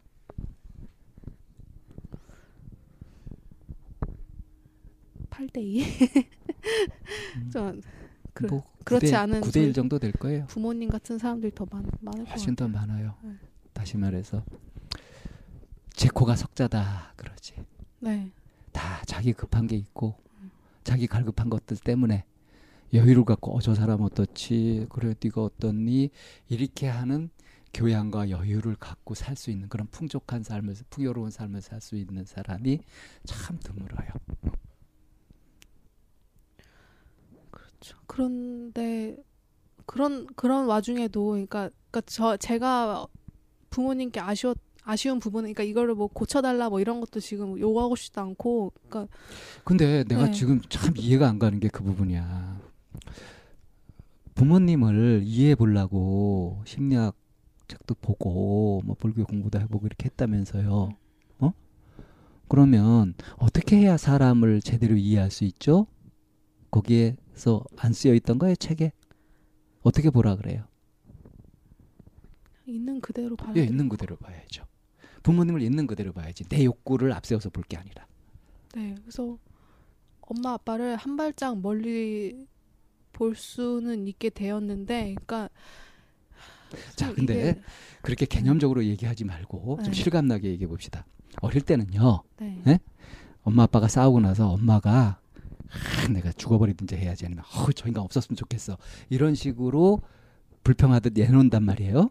물론 그게 진심이 아니야. 화나서 근데, 얘기하는 아, 건데 제가 이거 이게 중간에 말씀을 드려야 될 부분인 게, 그러니까 제가 제 얘기를 워낙 안 하다 보니까 그 있었던 얘기를 자꾸 빠뜨리고 못하는 경우가 있는데 저희 어머니가 그게 좀 되게 심했어요. 아버지랑 이제 그 불화가 심해서 어렸을 때도 많이 싸우셨고 한 번은 나는 죽고 싶어 빨리 죽고 싶어 그냥 이렇게 사는 그러니까 거 지겨워 이렇게 그게 이제 힘들다는 얘긴데 예, 예. 어린애는 그걸 어떻게 듣냐 하면 진짜로 듣는단 말이에요. 근데 그래서 엄마가 진짜 죽을지 모른다는 두려움에 휩싸인다고 어릴 때는 그렇게 아빠가 싫고 그런데 왜 아빠랑 살지 헤어져야지 이게 어릴 때 보통 생각하는 거예요. 근데 아직도 선사위님은 뭐 누- 어떤 말을 듣고 이렇게 판단하고 할 때 그 수준에서 지금 듣는 것 같아. 고지고대로. 엄마가 그런 얘기할 때 선샤인님은 어떤 반응을 하셨어요? 어, 어땠어요 마음이? 우선 반응은 엄마랑 같이 울었어요. 엄마랑 음. 같이 울고 엄마를 위로해줬죠. 그리고 아빠를 미워했죠. 아빠를 같이 미워했죠. 같이 흉 같이 흉보고 욕하고 엄마가 죽어버리면 어쩌지라고 하는 그런 두려움이나 있었어요. 걱정. 있었어요. 그리고 엄마가 음. 몸이 좀 약하대요. 몸이 약하셔가지고 아빠가 주말 되면 올라오시잖아요. 응.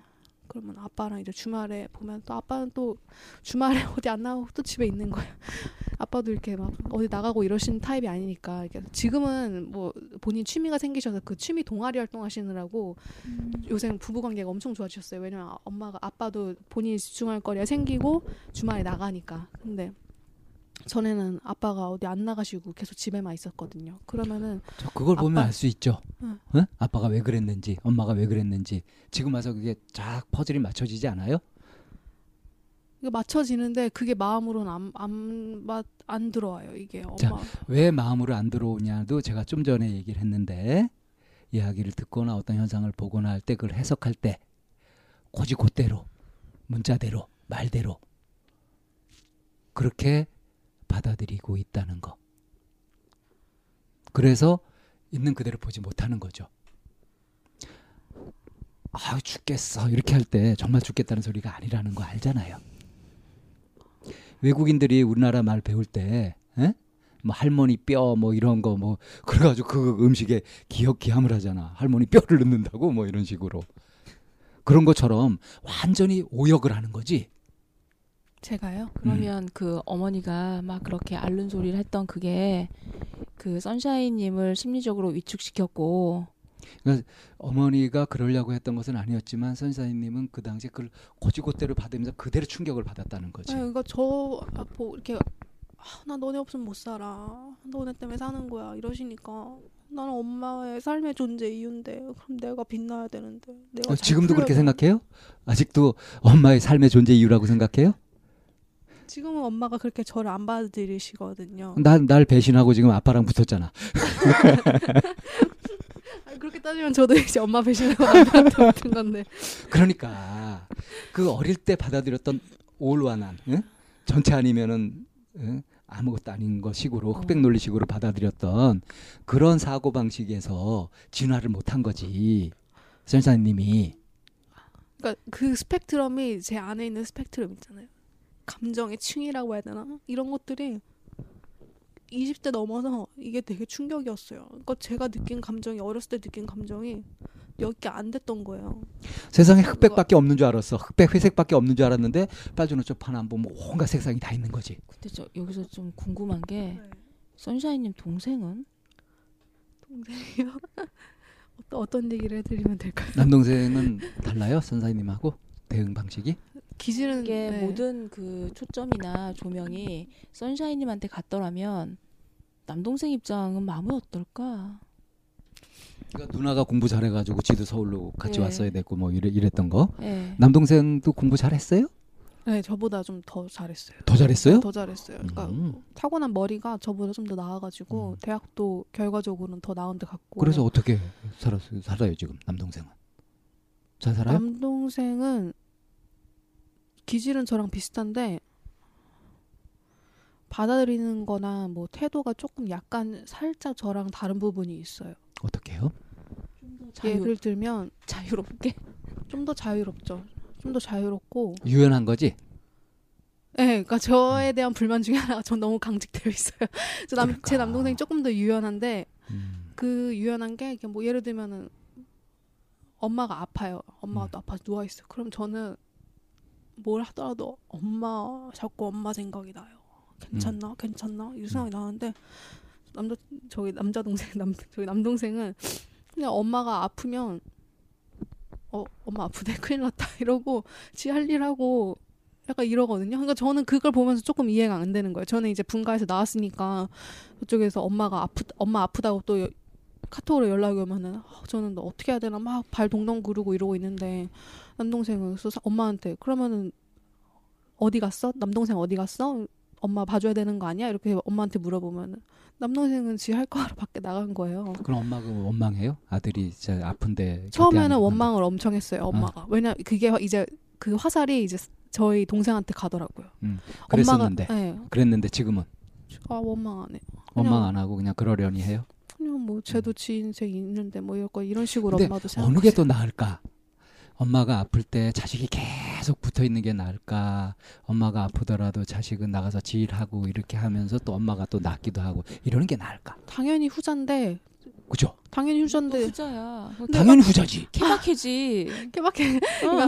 후잔 그러니까 너무 또 근데 그러니까 이게 저희 가족 케이스로 얘기를 하면은 저희 어머니는 아픈데 내가 아파서 누워 있는데 자식들이 어디 돌아다니면서 신나게 놀고 있다, 막 행복하게 지낸다. 나 아픈 거는 안중에도 없다. 근데 안중에 없는 거 아니거든요. 근데 어쨌든 내 생활이 있으니까 내 생활을 하면서 엄마가 아프다는 거는 계속 머릿속으로 생각하고 있는데 집에 돌아오면 엄마는 이제 막 화를 내고 물건 던지고 이러는 거예요. 자, 어, 선사인님은 아플 때 어떻게 해요?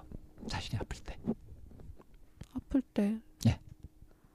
저는 그래서 그런 엄마를 보고 자라서 역으로 행동해요. 어떻게 해요? 내가 혼자 다 케어할게. 나 혼자 할 수 있어. 이렇게. 나 혼자 음, 병원 난 도움 가고 청하지 않고 도움 안 청해. 그리고 아프다는 얘기는 웬만하면 잘 거의 좀 안 하는. 편이고 그렇게 해서 뭐 중병에 걸리거나 죽을 뻔하거나 그랬던 적도 있어요? 그런 적은 없어요. 그러죠. 아플 때 누구한테 나 이거 간호해 달라고 막 붙들고 막 이렇게 의지하고 해서 병이 낫고 어? 그냥 내 스스로 견뎌내고 이렇게 한다고 해서 병이 더 걸리고 그러는 거 아니죠. 병이라는 거는 어느 정도 아프고 나면은 낫게 돼 있는 거고 그, 그렇죠. 순리상 그런데 그리고 병에 걸렸을 때 어떤 태도를 갖는 게 좋으냐 본인이 병에 걸렸을 때 어때요? 여태까지 해보니까 어떤 방법이 제일 나? 도움 받을 수 있을 땐 도움 받되 그렇죠. 받을 수 너무 의지하지 받고. 않고 우선은 내가 해결할 수 있는 건 해결하는 것 그렇죠. 이렇게 되는 건데 음. 근데 막상 옆에 있는 나랑 가장 가까운 사람이 엄마가 음. 나 좀 돌봐줘, 나 좀 돌봐줘 이렇게 되는데 막 그거를 그 뿌리치기가 너무 어렵고 설사 뿌리친다 하더라도 막 불효자식 되는 것 같고 이러니까 쉽지가 않았어요. 그러니까 그게 응. 자, 그런데 나 자신은 이렇게 병을 스스로 견뎌내니까 어? 이게 그 같은 병도 이렇게 쭉 하다 보면 이제 요령이 생겨가지고 나중에 아플 때 어떻게 해야 되는지 이걸 알아가지고 음. 스스로 회복하는 법도 알게 되잖아요. 네네네. 병을 통해서 많이 건강법도 배우게 되잖아요. 음. 그러니까 병이라는 것은 나쁜 게 아니라 그렇게 나를 일깨울 수 있는 뭐 배울 수 있는 좋은 기회도 된단 말이에요. 그죠? 그렇게 생각은 안, 안 해봤는데 그러니까 이 측면. 부분이 네. 지금 선샤이님이 못하고 있는 부분이라서 그러니까 뭐 미웃고 막 그렇게 부정적인 감정에 막 휩쓸리던 것을 어느 정도 좀 줄이고 하는 데는 성공했으나 이것을 완전히 전환시켜 가지고 삶의 에너지로 써가는 음. 이런 부분까지는 지금 이르지 못한 거거든. 네. 그래서 저 제가 한번 힘들 때 그런 말을 한 적이 있어요. 마음에 무한 동력이 있었으면 좋겠다고. 그렇지. 내 마음에 무한. 동력. 그럼 나의 무한 동력은 뭘까? 그걸 좀 생각을 했었던 것 같아요. 그래서 지금 이렇게 분석 편 들어서 쭉 얘기를 하면서 어, 뭘 알게 됐어요? 조- 조금 더 저를 좀 바라보게 됐다고 해야 되나? 약간 뭐라 음. 해야 되지? 그러니까 지금 어, 바라보게 돼서 알게 된 게 뭐예요? 한번 정리를 해보세요. 음. 좀더 알게 된 게 어떤 건지. 헛공부했다. 헛공부했다. 마음 헛공부했다. 약간 그런 생각이 들고 어떤 부분이 부족했는지 좀 감이 잡혀요? 아니요 어려워요. 그게 그러니까 그 말씀하신 대로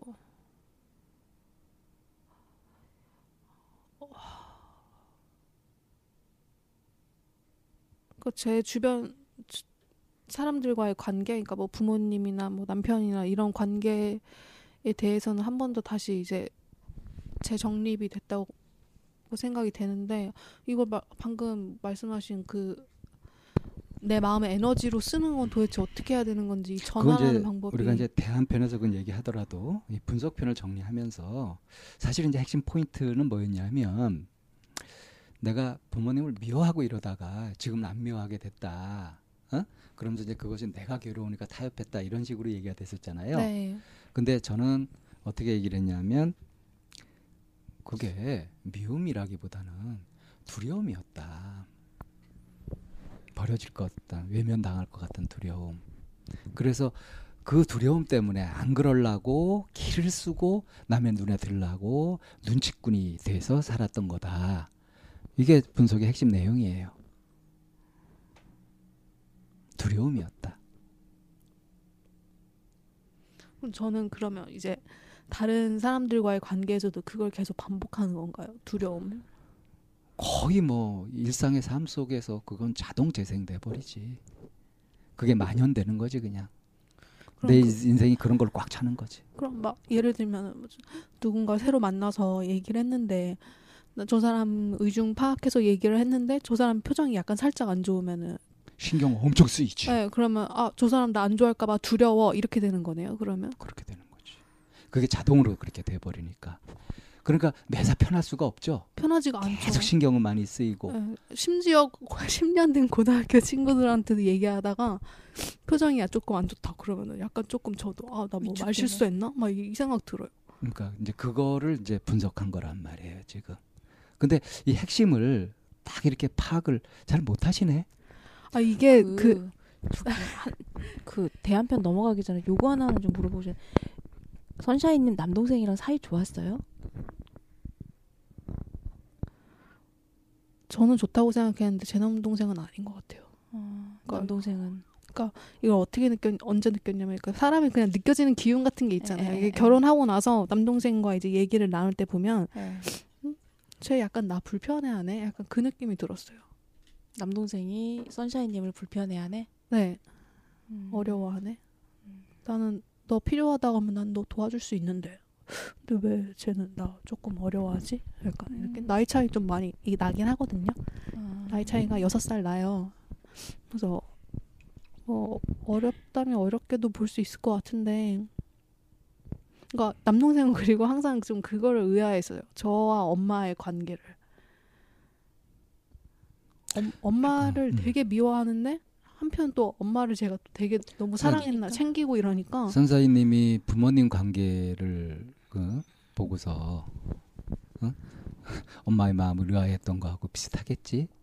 음. 애증 관계, 양가 감정이라고 하는 거. 남동생이 저 보면서 느끼는 게요. 남동생이 저 예, 한번 생각해 보세요. 아, 그러니까 외면 받을까봐 두려워가지고 남 눈에 맞추는데 그냥 완전히 자기 인생을 걸고 그렇게 사는 목숨 걸고 사는 사람이 자기 자신의 모습대로 뭔가 판단하고 선택하고 이렇게 하지 못하고 그렇게 우왕좌왕하고 있는데 예?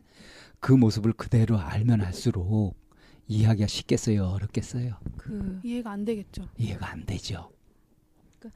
그 외면당하는 거 거부당하는 게 이제 그게 선샤인님이 되게 보니까 영리해서 그런 감각이 빨리 개발이 된 것 같아요. 레이다가 네, 엄마의 관심, 아빠의 관심 이런 부분이 그럴 때쯤에 이렇게 그냥 좀 이렇게 추측을 해보면 그런 인지가 깨어날 무렵쯤에 남동생이 태어났고 남동생을 돌보는 그런데 에너지를 쓰고 계시는 이런 광경에서 자연적으로 선샤인님은 내일 내가 알아서 챙겨서 해야 되고 그리고 관심은 받고 싶은데 엄마가 신경 쓰고 힘드니까 뭔가 이렇게 엄마가 좀 편안할 수 있는 방법으로 자꾸 이제 하게 되면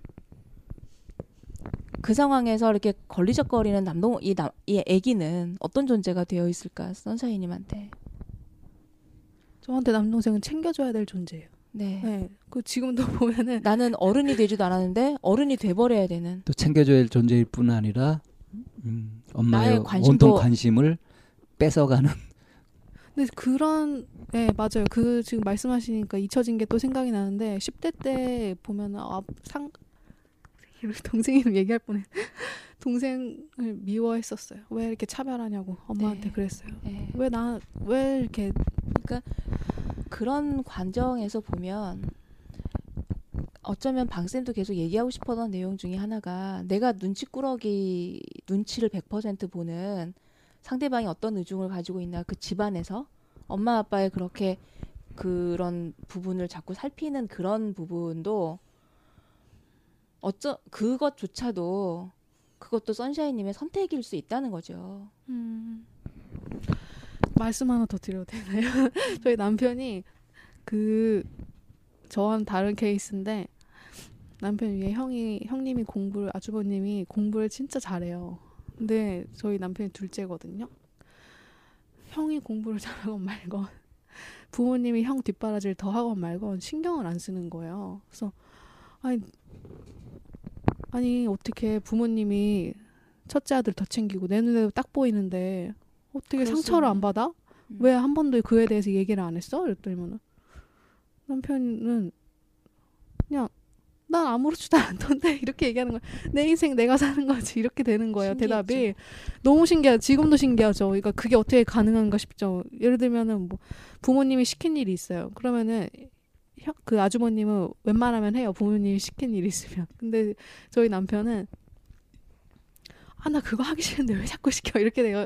해서 자꾸 그러니까 부모님 선택에 어긋나는 행동을 하고 본인이 원하는 선택을 하는데 결과적으로는 두 분 다 다 잘 풀리긴 했지만은 그러니까 저는 그렇게 살면은 망하는 줄 알았거든요. 그러니까 그 남편이 예전에 성적도 보면은 본인이 좋아하는 것만 하고 싫어하는 거는 뭐 3점을 받아온 적도 있었대요. 근데 그때 저희 그 시부모님이 화를 안 내셨대요. 그냥 넌 성격이 원래 그러니까 좋아하는 것만 좋아하니까 좋아하는 것만이라도 잘해라 이렇게 되니까 어, 남편이 자기가 좋아 원래 본인이 좋아하는 거에 다 집중하는 스타일이고 그러니까 음. 그렇다 하더라고요. 제가 이제 네. 이 부분에 대한 얘기를 왜 분석을 하게 됐냐면 네. 아까 욕심이 많다라는 얘기를 하셨어요. 하고 욕심- 싶은 게 많아요. 음, 하고 싶은 게 많고 난 네. 욕심이 많아서 그러면 모든 이렇게 스포트라이트가 나한테 왔으면 하는 그런 게 있기 때문에 내가 예스맨이 될 수 되고 된 것도 사실은 어떤 부분에서는 밖에서 보면 마치 맞추는 것처럼 있긴 하지만 예스맨을 하면서 함으로 인해서 내가 얻어지는 것도 있거든요. 음. 그래서 그런 연장선상에서 선샤인님도 네, 네. 어쩌면 내가 예스맨이 되고 상대의 의중을 파악하는 그것도 어쩔 수 없이 그렇게 된 게 아니라 내가 그 시기를 살아오는 동안 나의 삶의 전략 중에 하나로 네. 선택한 거라는 거예요. 네, 네. 예스맨 하면 엄마가 이뻐해지고 그러니까 뭐라도 더 챙겨주고 이러니까 네. 더 마음 아파해주고 뭐 이런 네. 것도 있으면 그러니까 이제 그렇다면 이제 우리가 대한편으로 넘어가서 해야 될 얘기는 굳이 누가 나에게 그런 틀을 씌워줬던 것도 아니고 살아오는 과정에서 내가 그걸 선택하는 게 편했었기 때문에. 음. 그리고 그걸 가장 잘 했었기 때문에 내 태도가 이제 내가 그렇게 삶의 전략이었다면 이제는 그렇게 살다 보니 내가 나다운 것도 잊어버렸고 이제 나를 어떻게 표현할 것인지에 대한 대안을 이제 얘기해 보는 게 이제 음. 대한편에 넘어가서 얘기해야 될 부분이라고 생각해요. 네. 좀 정리가 되시나요? 네, 아, 아까도 선생님께서 물어보셨을 때요. 그 핵심을 못 잡는다고 말씀하셨는데 그 막 갑자기 제 안에 있는 얘기들을 막 꺼내고 주제가 막 얘기했던 것들이 막 변하고 어떤 얘기 했다가 저 얘기 했다가 뭐 막 갑자기 몇 년 전 얘기를 하고 이러니까 저한테는 무슨 막 소용돌이가 치는 것 같았어요. 그래서 그 얘기하다 중간에는 중간 중간마다 어 나 지금 뭔 얘기하고 있지 이 생각이 막 중간 중간 들었어 가지고 포인트를 못 잡고 있었는데 마치 누군가가 나에게 씌워줘서 내가 어쩔 수 없었어인 부분도 있기도 하죠. 그렇지만 그 수- 그것마저도 선택일 수 있더라고요. 음. 자, 그러면은 저희 잠깐 쉬었다가 아, 대한편에서 뵙겠습니다. 네, 어쩌면 그 선샤인님이 계속 왜 집에서도 그렇고 어 나는 능력이 좀 있는데 난 똑똑한데 음, 그렇게 이렇게 아둔하지 않은데라고 한 스스로에 대한 생각이 있었을 거예요. 근데 여기 와가지고 나왜 이렇게 둔하지? 왜 이렇게 맥을 못 잡고 있지? 막 이런 느낌도 처음이죠. 아니요 뭐각 느끼죠 그냥 저와 성격이 다른 사람들과 얘기하다가도 느끼는 그래요? 충격이 있고요 네. 지금 선생님 두 분과 얘기하면서 맥을 못 잡겠다는 그거는 정말 네 맞아 방송을 다시 들어봐야 네. 그럼 이제 대안편 어떻게 풀어가면 좋을까요? 어, 이 우리 이 상담이 단회 상담이란 말이에요. 한 번에 딱 해버리는 거라서 어, 모든 부분을 다 만족스럽게 할 수는 없어요. 이건 도저히 이제 불가능하고 그래서 선택을 해야 돼. 내가 이거 하나는 내가 좀 확실하게 해보고 싶다. 그래서 가만히 우리가 쭉 얘기됐던 것들을 보고 여태까지 살아왔던 삶을 이렇게 쭉 보고 이거를 하면은 내가 훨씬 더 나을 것 같다 음. 하는 거를 좀 한 가지 잡아서 한번 얘기해 보실래요? 욕, 욕 먹다라도 내 얘기 하고 싶어요. 꿋꿋하게. 그러니까 음. 누가 뭐라 해도 그건 내 의견이야. 이거는 내가 안 바꿀 거야. 난 이렇게 생각하는데 어떻게 내 생각은 이런데. 지금 그 부분은 남편이 잘 보여주고 있죠. 네. 그래서 남편의 행동을 가만 보고 관찰하고 또는 물어보기도 하고 해가지고 참고를 하면 음. 굉장히 좀 롤 모델이 있으니까 그렇게 할 수 있지 않을까요? 너무 가까이 옆에 있어서 지금 네, 말씀하신 대로 결혼 생활 하고 나서 약간 좀 싸가지가 조금 없어졌어요. 예전보다. 예전에 되게 착하고 그런 성격이었는데 지금은 네. 그럼 다른 질문을 골라야겠네요. 그러면 다른 것들을 골라야 되겠네요. 방금 그 싸가지가 없어졌다고 표현했거든요. 네.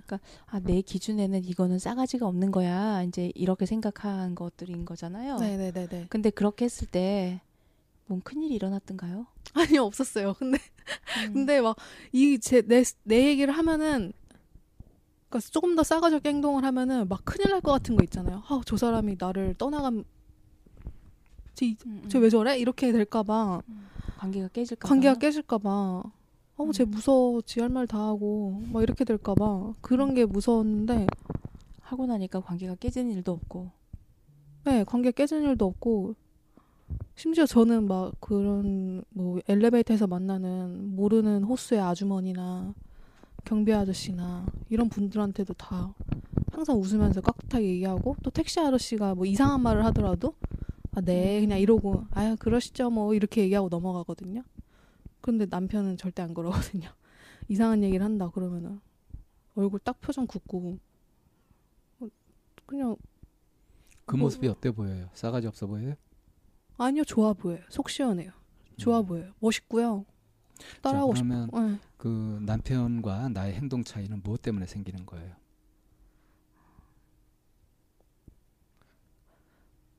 어. 선생님 두 분께서는 그 본인의 선택 그렇게 하기로 마음먹은 선택에 따라서 그게 달라진 거 아니냐고 말씀하실 것 같은데 그러니까 저는 그게 교육의 차이라고 좀 생각이 많이 들어가지고. 그러니까 남편은 그렇게 얘기를 해도 그 시부모님 보면은 그거에 대한 그 중간에 태클이 없으세요. 그냥 쟤는 저렇게 저런 성격이고 저렇게 얘기할 수 있는 거니까 이러시는데 저는 그렇게 얘기하면은 그 어른들한테 그 무슨 그렇게 말하냐고 빨리 사과하라고 이런 이런 그 패턴이 이어졌으니까 그 어, 선사님은 부드러운 걸 좋아해요. 강하고 딱딱한 걸 좋아해요. 저는 그냥 그런 게 좋던데요. 그 부드러울 수 있을 땐 부드럽고 강할 땐 강할 수 있는 게 좋던데요. 음. 저는 그래야죠, 그죠? 네. 부드러움만 좋아하든가 딱딱함만 좋아하면 안 되겠죠. 응? 딱딱한 거 강한 게 좋다고 해가지고 이불도 철로 만들면 어떻게 될까? 이불은 솜으로 만들어야지, 음. 그죠? 근데 그 이 또 부드 부드러운 게 좋다고 해가지고 망치 같은 것도 솜으로 만들면 참 골치 아플 거예요. 그때 그때 다르잖아요. 네. 어떨 때는 탁 뭔가 잘못된 걸 한 걸 바로 잡는 그런 행위가 필요하고요. 다툼이 일어나더라도 음. 어떨 때는 그냥 이렇게 넘어가면서 좋게 좋게 끝나는 것이 좋을 때도 있겠죠. 네. 그때 그때 다르죠.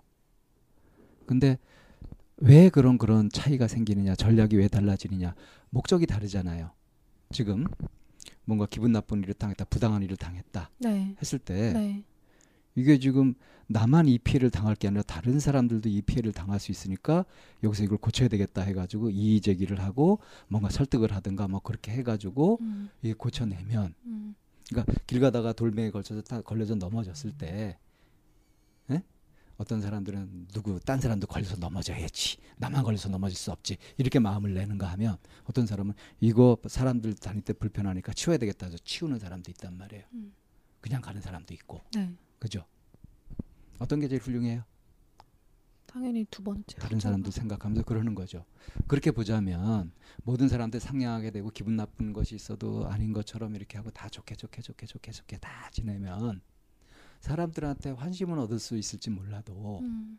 뭐가 나아지는 게 있나요? 잘못된 것이 고쳐지거나 뭐 그런 일들이 있을까? 그건 안 되죠.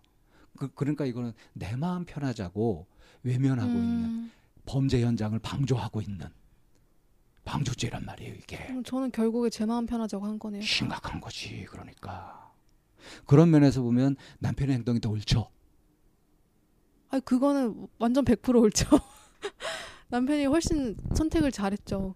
그러니까 이게 뭐냐면은 어, 당연히 인간 사는 세상에서 이렇게 지켜야 될 것들이 있고 뭐고 그런데 그걸 어긋난 부분은 바로 잡아가고 네, 뭐가 잘못돼 있으면 바로 해놓고 이것이 지극히 건강한 삶이잖아요. 네. 지금 그걸 하고 싶다는 거잖아. 근데 그걸 왜 못하고 있다고요? 분석편에서 얘기된 것처럼 왜 그걸 못하고 있어요? 두려움 때문에. 저는 뭐가 두려운 걸까요? 그러면? 이런 눈초리. 그럼 저는 그게 뭐 그 모양이야. 왜 그거밖에 못해? 이런 말. 비난, 비판. 응? 그리고 너 똑바로 안 하겠 안 할래? 야단 맞는 거 이러는 것들. 또는 어, 그래 그렇다고 하고 이게 무시해 버리거나 뭐 대충 건성으로 하거나 그래서 내가 제대로 대접받지 못하고 음. 무시당한다는 이런 느낌 같은 거 이런 것에 굉장히 예민하잖아요. 네. 엄마가 아프셔. 음.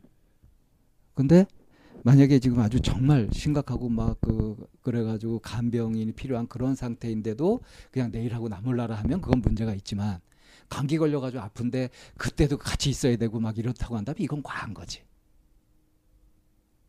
상황에 따라 다르단 말이에요, 그죠? 그러니까 엄마가 아프면 그게 계속 신경 쓰인다. 이거 온전한 정신 아니에요. 온전한 정신이 아니라고 이게. 그렇게 시- 원래 신경이 쓰이지 않나요? 엄마 아니요. 이러면? 내 두려움 때문에 거기에 결박돼 있는 거예요. 젖을 못된 거야. 엄마는 엄마고 나는 나야. 아 근데 엄마가 진짜 이게 당해 당해봐야 느끼. 더군다나 진짜 그러니까, 어, 엄마는 네. 자신이 그렇게 해서 그렇게 살았던 걸로 해가지고 어? 가족이 생이별을 하고 자기 남편한테 가슴에 멍도 지게 하고 어? 그리고 자식들 위해서 그렇게 한다고 하면서 이제 안 좋은 또 뻔도 보이고 하면서 여러 가지 문제가 많았던 한계가 많았던 분이에요. 엄마가 어? 그걸 보고서 타사지석으로. 아, 엄마 저거는 좀 본받고 이런 건 하지 말아야지. 이게 자식으로서 할 도리지. 음. 엄마가 하라는 대로 다 하는 게 도리가 아니란 말이에요. 그러니까 그래서 저도 엄마가 아프시면은 예전처럼 막 괜찮냐고 계속 막 물어보고 예전에는 진짜 발도 주물렀어요. 집에 가서 발 주무르고 뭐 어디 제가 급한 어디 학, 학교에서 뭔 일이 있다고 하면은 하는데 엄마가 나 아파 이렇게 연락이 오면은 그럼 그날은 이제 수업 끝나면 바로 집에 가가지고 저녁도 그래서- 저녁도 제가 차리고 음. 발 주무르고 뭐 하고 이제 그런 그러는데 얘기는 안 해도 어떻게 살았을지 뻔하고요.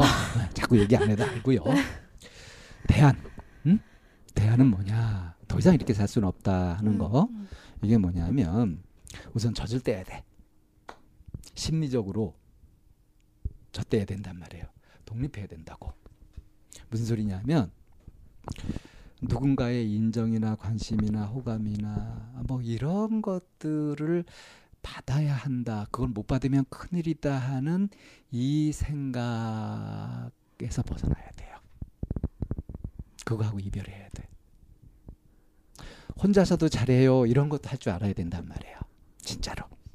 남들한테 칭찬받기 위해서가 아니라 내 스스로 그것을 만족감을 느끼고 그러니까 기준을 내 마음에 두고 이게 정말 만족스러워서 편안해 그런 것들을 하면 돼요. 그래서 뭘 하고 뭘 하지 말 거냐 할 때 마음껏 해도 좋은 것들 그 세 가지 기준이 있어요. 그 기준만 잘 지키면 돼요. 첫 번째는 하고 싶은 거. 두 번째는 할 수 있는 거. 세 번째는 해도 되는 거. 어떤 건지 알겠어요? 요 기준에만 맞으면 마음껏 해도 돼요. 남들이 뭐라 하든. 이 기준에 안 맞으면 그건 이제 조심하고 삼가하든가 해야지. 이렇게 확실한 기준을 가지고 살면 돼요. 어, 그러니까 제가 대안으로 제시하고 싶은 것은 우선 심리적으로 독립을 할 필요가 있다. 그 이유는 뭐냐면 내가 무시당할까봐 외면받을까, 외면받을까봐 버려질까봐 두려워하는 이런 불합리한 공포에 사로잡혀서 정신 못 차리고 그렇게 현명하지 못한 선택을 하면서 계속 신경 쓰이는 자신의 정신 에너지를 남 이렇게 눈치 보느라고 낭비하는 그런 삶을 살아왔단 말이에요. 그러니까 이걸 고치려면 당연히 내가 자립을 하고 내 행동 기준을 가지고서 내 마음의 기준을 가지고서 취사 선택을 하고 그 결과에 대해서 딱 책임도 지고 그렇게 하면 되는 거예요. 그러니까 지금 뭐 근데 이게 참 좋은 건 뭐냐면 처음 보는 사람한테도 뭐 인사하고 밝게 하고 뭐 무례한 걸 당하더라도 그 사람 기분 안 나쁘게 하고 이렇게 하는 거는 얼핏 보기엔 상대방을 배려하고 하는 굉장히 속 깊은 행동일 수 있잖아요. 근데 이것이 버림받을까봐 두려워서 남이 나- 나쁘게 볼까봐 두려워서 이렇게 하는 것이니까 문제인 거거든. 근데 이 기준이 딱 바뀌어 버리면 이 행동은 그대로 하되 이제 이게 눈치가 아니라 배려로 바뀌는 거죠. 내가 여유가 있고 넉넉하고 내가 건강하면 배려가 되는 거예요. 이건 좋은 일이죠. 훌륭한 일이죠. 남들보다 훨씬 더 잘 살고 훌륭하게 사는 거지. 그리고 본인도 만족스럽고요. 근데 눈치로 하게 되면은 이제 잘하는 것처럼 보이지만 잘한다고 하는 그런 것들이 다 뭐냐 하면은 아, 또 눈치 보고 내, 내 하고 싶은 것대로 못했고 난 또 찌그러졌어야 됐고 하는 자기 희생이 계속 강요되잖아. 그리고 여태까지 생각했던 것도 가만 보면 많은 부분 반 정도는 사실 내가 선택을 한 건데 에? 하, 내가 이 어- 억압하고 그러면서 눈치 보면서 그랬어 하는 식으로 좀 과하게 해석한 면도 없잖아 있어요. 그러니까 있는 그대로 봐야 되는 것이 맞고 그래서 심리적인 독립 그걸 위해서 이제 뭐 사소한 것들은 딱 제껴버리고 아까 말씀드렸던 그 세 가지 기준 음? 하고 싶으냐 이건 본능 욕구 차원이죠. 그리고 할 수 있느냐 하는 건 현실적으로 가능하냐 하는 이런 차원인 거고 그리고 해도 되냐 하는 건 도덕 윤리적인 그런 면에서 나쁜 짓 하면 안 되잖아. 그래서 그, 그 기준에만 맞는다면 마음껏 해도 좋다. 이런 확실한 기준을 가지고서 하나하나 해 가다 보면 어? 남편 못지않게 그렇게 살 수 있을 것 같아요. 제가 제시하고 싶은 대안은 이거고요.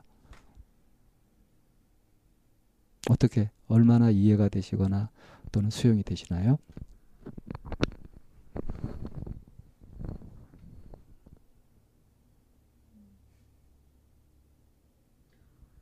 진짜 이거 뭐라고 해야 되지? 이거 아, 선생님 말씀하시는 거를 계속 주의 깊게 계속 듣고 있는데 안 잡혀요?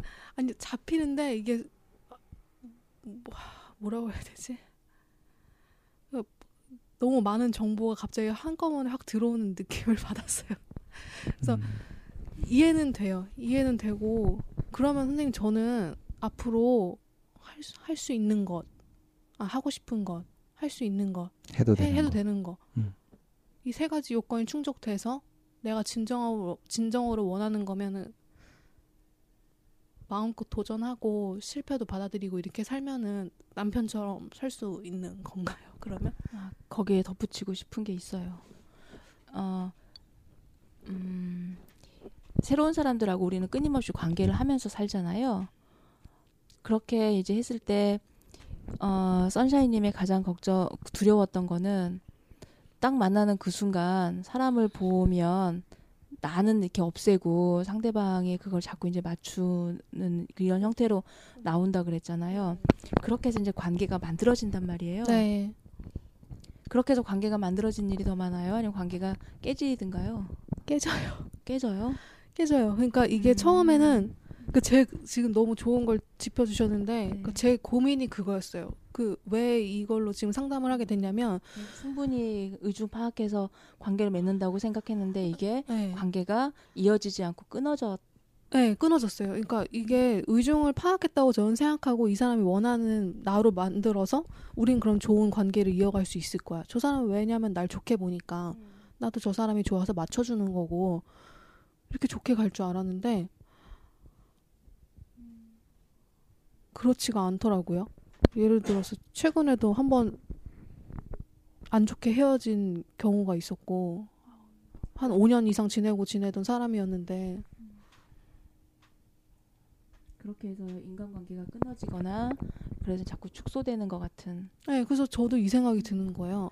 아니 나는 이러, 내가 맞춰준다고 살았는데 결과적으로 남편은 나랑 반대로 살고 있는 남편 주위엔 친구가 훨씬 더 많고 난 이렇게 살았는데 옆에 남는 사람들이 없네? 이렇게 살면 안 되겠다 이런 생각이 들었어요. 그래가지고 음, 나는 날 바꾸고 싶은데 그러면은 음. 어떻게 하면 좋을까? 맨날 그 사연 방송 이런 거 듣고 공부해도 백날 해도 뭔가 진, 진척되는 실질적인 뭐 그런 진척되는 게 없는 것 같이 느껴져서 그래서 잘 찾아왔어요. 대안으로 제시하고 싶으신 게 뭐였죠? 그 관계가 이제 저는 얘기가 그렇게 했는데 관계가 잘 이루어져요라는 얘기가 나올 줄 알았었어요.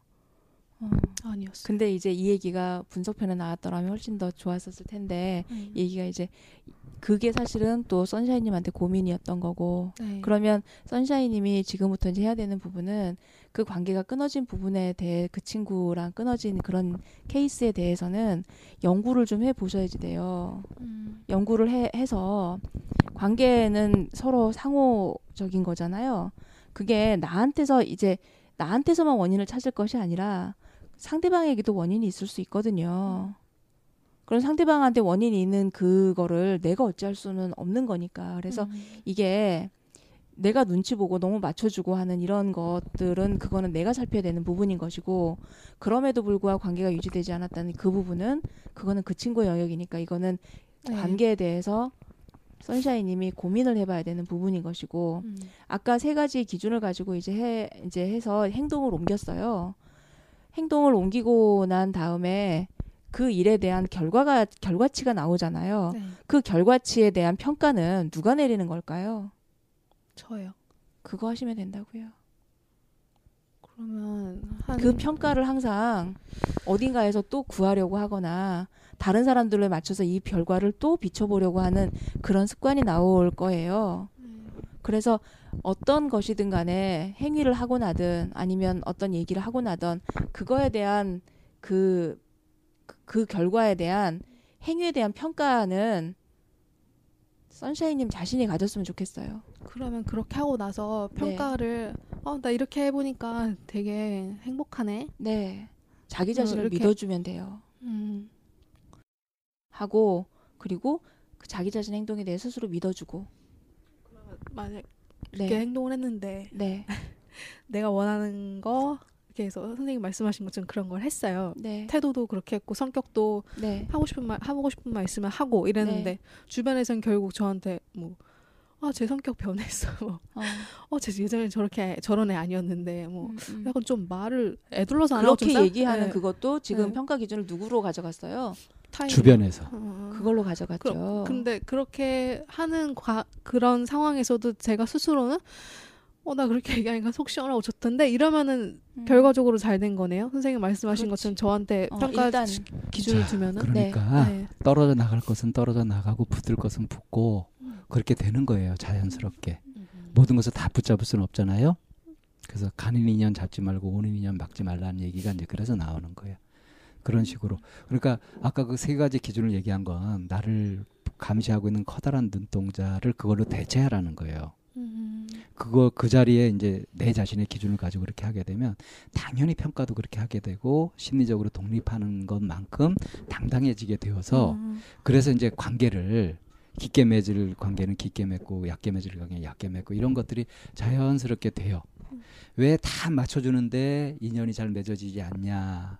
그도 그도 그럴 수밖에 없는 게 우리한테 어떤 보편적인 심리가 있냐면 내가 이 사람하고 관계를 맺어갈 때 내가 이 사람한테 어떤 가치가 있고 싶거든, 어떤 역할을 하고 싶거든. 음. 근데 나를 드러내지 않고 이 사람한테 맞춰주기만 하면 그, 그런 사람을 만나면 내가 그 사람한테 해줄 게 없잖아. 그러니까 아무 의미가 없고 보람도 없지 그 사람을 만나는데 음. 만날 이유가 없어지는 거지. 그러니까 그 사람을 전적으로 그 사람 말을 다 들어준다 하는 것이 그 사람이 나를 의미가 나를 만나는 의미나 보람이 없어지게 만드는 기, 결과가 돼 버린다고. 근데 사람들이 그렇게 생각을 하나요? 저 사람한테 뭔가를 그게 주고 싶고 생각을 이렇게. 그렇게 하다 아니- 아니다가 이게 본능 같은 거예요. 그러니까 주고 싶다, 챙겨주고 싶다 이런. 자기가 뭔가 의미 있고 괜찮고 그런 역할을 하고 싶고 그런 사람이고 싶은 욕구가 이런 건강한 욕구가 다 있다니까요. 근데 저는 이제껏 어떻게 생각하면 살아왔냐면요. 난 저 사람한테 누를 끼치면 안 돼. 이렇게 생각했어요. 그러니까 저 사람이 나를 도와주지 않아도 되는 그런 단단한 사람 있잖아요. 그래서 정말 건강해진 사람은 응? 도움을 줄 때 잘 주고 받을 때 잘 받고 하는 거예요. 예? 주기만 해야 되고 이런 게 아니야. 그러니까 지금 갖고 있는 가치관이나 사고 방식 이런 것이 아까도 얘기했듯이 너무 어린 수준에 머물고 있어. 어? 순진하게 이 저기 3차원, 4차원을 이해해야 되는데 지금 1, 2차원에 머물고 있으니 이 다양한 현상을 이걸 다 이해를 못 하고 그러니까 과부하가 걸려 가지고 팽팽 돌지. 어리석어서 그렇다는 거예요. 진짜 공부를 해야지 이제. 응? 응. 공부하러 와요 좀. 똑똑한 줄 알았더니 용병하네. 뭘 근거로 똑똑한 줄 아셨는데요? 똑똑할 줄 알았어. 베스거 이런 걸 봐서 야무지고 그럴 줄 알았는데 진짜 덜렁 덜렁덜렁이에요. 덜렁덜렁. 진짜 야무지지 않아요. 예. 그 이렇게 맹하다 뭐 덜렁덜렁이다 이런 소리 듣는 마음이 불편해요.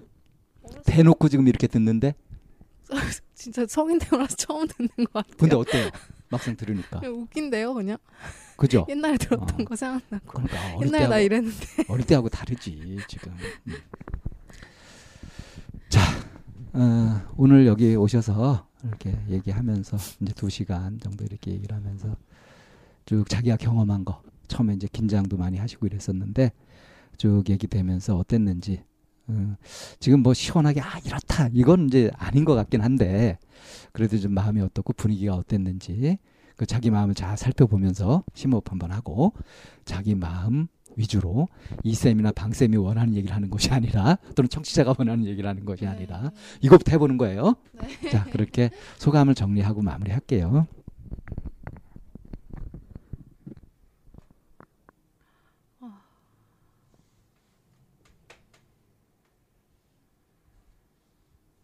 그냥 헛공부했다는 생각 들어요. 아. 백날 남의 고민 듣고 책 읽고 이러면서 저는 그런 것들을 읽어, 읽으면서 그리고 남의 고민 들어가면서 산, 선생님들 상담 내용 들으면서 구슬이 줄에 꿰어지는 듯한 느낌을 받았어요. 그래서 아, 그래서 나의 기분은 엄마 아빠를 바라봤을 때 내가 느꼈던 기분들 그리고 쌓아왔던 감정 묵혔던 감정 털어놓고 싶었던 감정 근데 막상 이런 것들은 별로 그 제 줄에 꿰매지지 않았던 것 같아요 하, 이거를 진짜는 다 버리고 가짜만 꿰지. 아, 그러니까 저는 지금 약간 좀더저 숙제를 하고 가는 기분이에요. 그러면은 어, 어떻게 어떻게 해야 되나 그런 부분이 좀 그런 마음이 좀 들고요. 그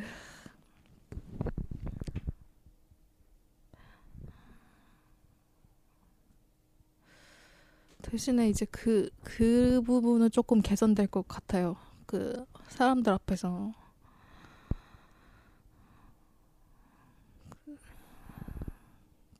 그 사람이 내 앞에 있는 사람이 무서운 눈을 하고 이상한 눈을 하고 쟤는 이상한 애 같아라고 나를 쳐다보더라도 물론 한 번에 바뀌진 않겠지만은 그냥 그냥 날 저렇게 쳐다보네 하고 하는 정도의 마음가짐만은 좀 가질 수 있을 있지 않을까 이렇게 생각이 들어요. 그러니까 조금 아, 선생님 말씀대로 선생님 두 분이 원하는 답이 아니고 청취자분들 원하는 답이 아닌 내 말, 내 속 안의 말을 꺼내려니까 말이 너무 안 나오네요. 음, 굉장히 낯설죠. 음. 제 말이 제 말 같지가 않네요. 그걸 안 것이 다행이고 예? 많은 숙제를 안 것 같은 이런 무거운 느낌 같은 것이 다행이에요. 이거 숙제 어떻게 하죠 이거? 어떻게 풀어야 될지. 그 이제 방송을 다시 이제 들어보시면 음, 조금 더 맥락을 잡을 수 있을 거라고 생각해요. 그리고 저희가 또 방송 마치고 상담 후 재해석 시간에 좀 더 자세한 얘기를 이제 나눌 거니까 그 얘기도 이제 한번 귀담아 들어보시면 음, 아마 네. 지금 막 이렇게 네. 헤매는 것 같아도 네. 어, 또 그것도 그 나름대로 또 의미가 있을 겁니다. 네, 긴 시간 수고 많으셨습니다. 수고하셨어요. 네, 선샤인님 상담 마치고 어, 상담 후 재해석 들어가겠습니다. 음, 선생님 어떠셨어요? 음, 선샤인님이 하고 싶은 얘기가 참 많은가 봐요. 아, 아마 하고 싶은 말 10분의 1도 못했을 것 같아요. 네. 음, 그래서 막 여기파면 무슨 금 금강산처럼 파는 것보다 다 나오는 거예요. 네. 파면 여기서 나오고 파면 여기서 나오고 그래서 음, 이제 이럴 경우에 이제 단회성 상담이 예. 이제 좀 한계처럼 느껴지는 부분도 좀 있고요. 그래서 욕심을 버려야죠. 네. 하나만 잡아서. 뭐 그런 얘기도 해보면 좋을 것 같아요. 그 상담이 뭐 10회기, 20회기 계속이 된다 할지라도 음. 그 시간을 계속적으로 내 남자랑 함께 있는 것이 아니라 일주일에 한 번이나 이주일에 한 번, 뭐 저 같은 경우는 한 달에 한 번 하는 케이스도 있으니까 네.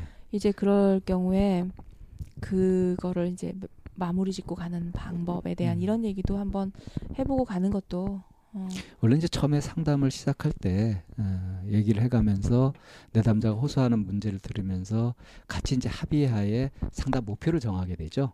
이런 걸 위해서 이렇게 해보자. 그리고 이렇게 되면 이제 그때쯤 돼선 상담을 마치는 걸로 하자까지 이렇게 쭉 정합니다. 그래서 그렇게 정해놓고 나서 이제 상담이 쭉 진행되는 동안에 주- 중간중간 중간 점검이라는 걸 하죠.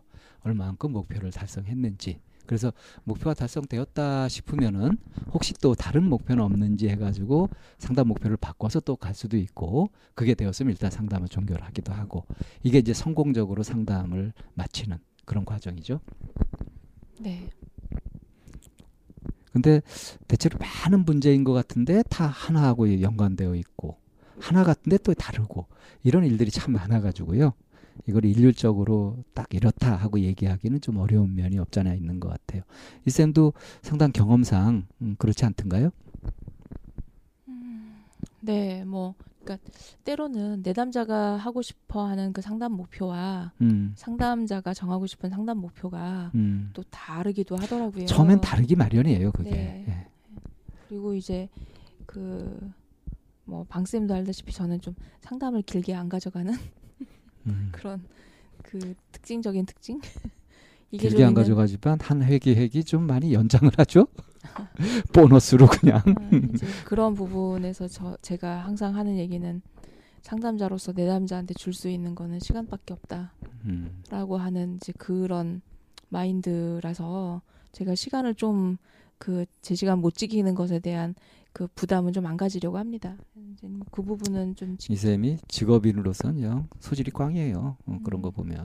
그렇기도 하고 그리고 이제 또 한편으로 상담을 하면서 제가 개인적으로 좀 음, 노력하는 것 중에 하나는 이 상담 자체가 10회기가 됐던 20회기가 됐던 간에 상담 오는 그 회기가 그냥 마지막 상담이라고 생각하면서 좀 하는. 편이거든요.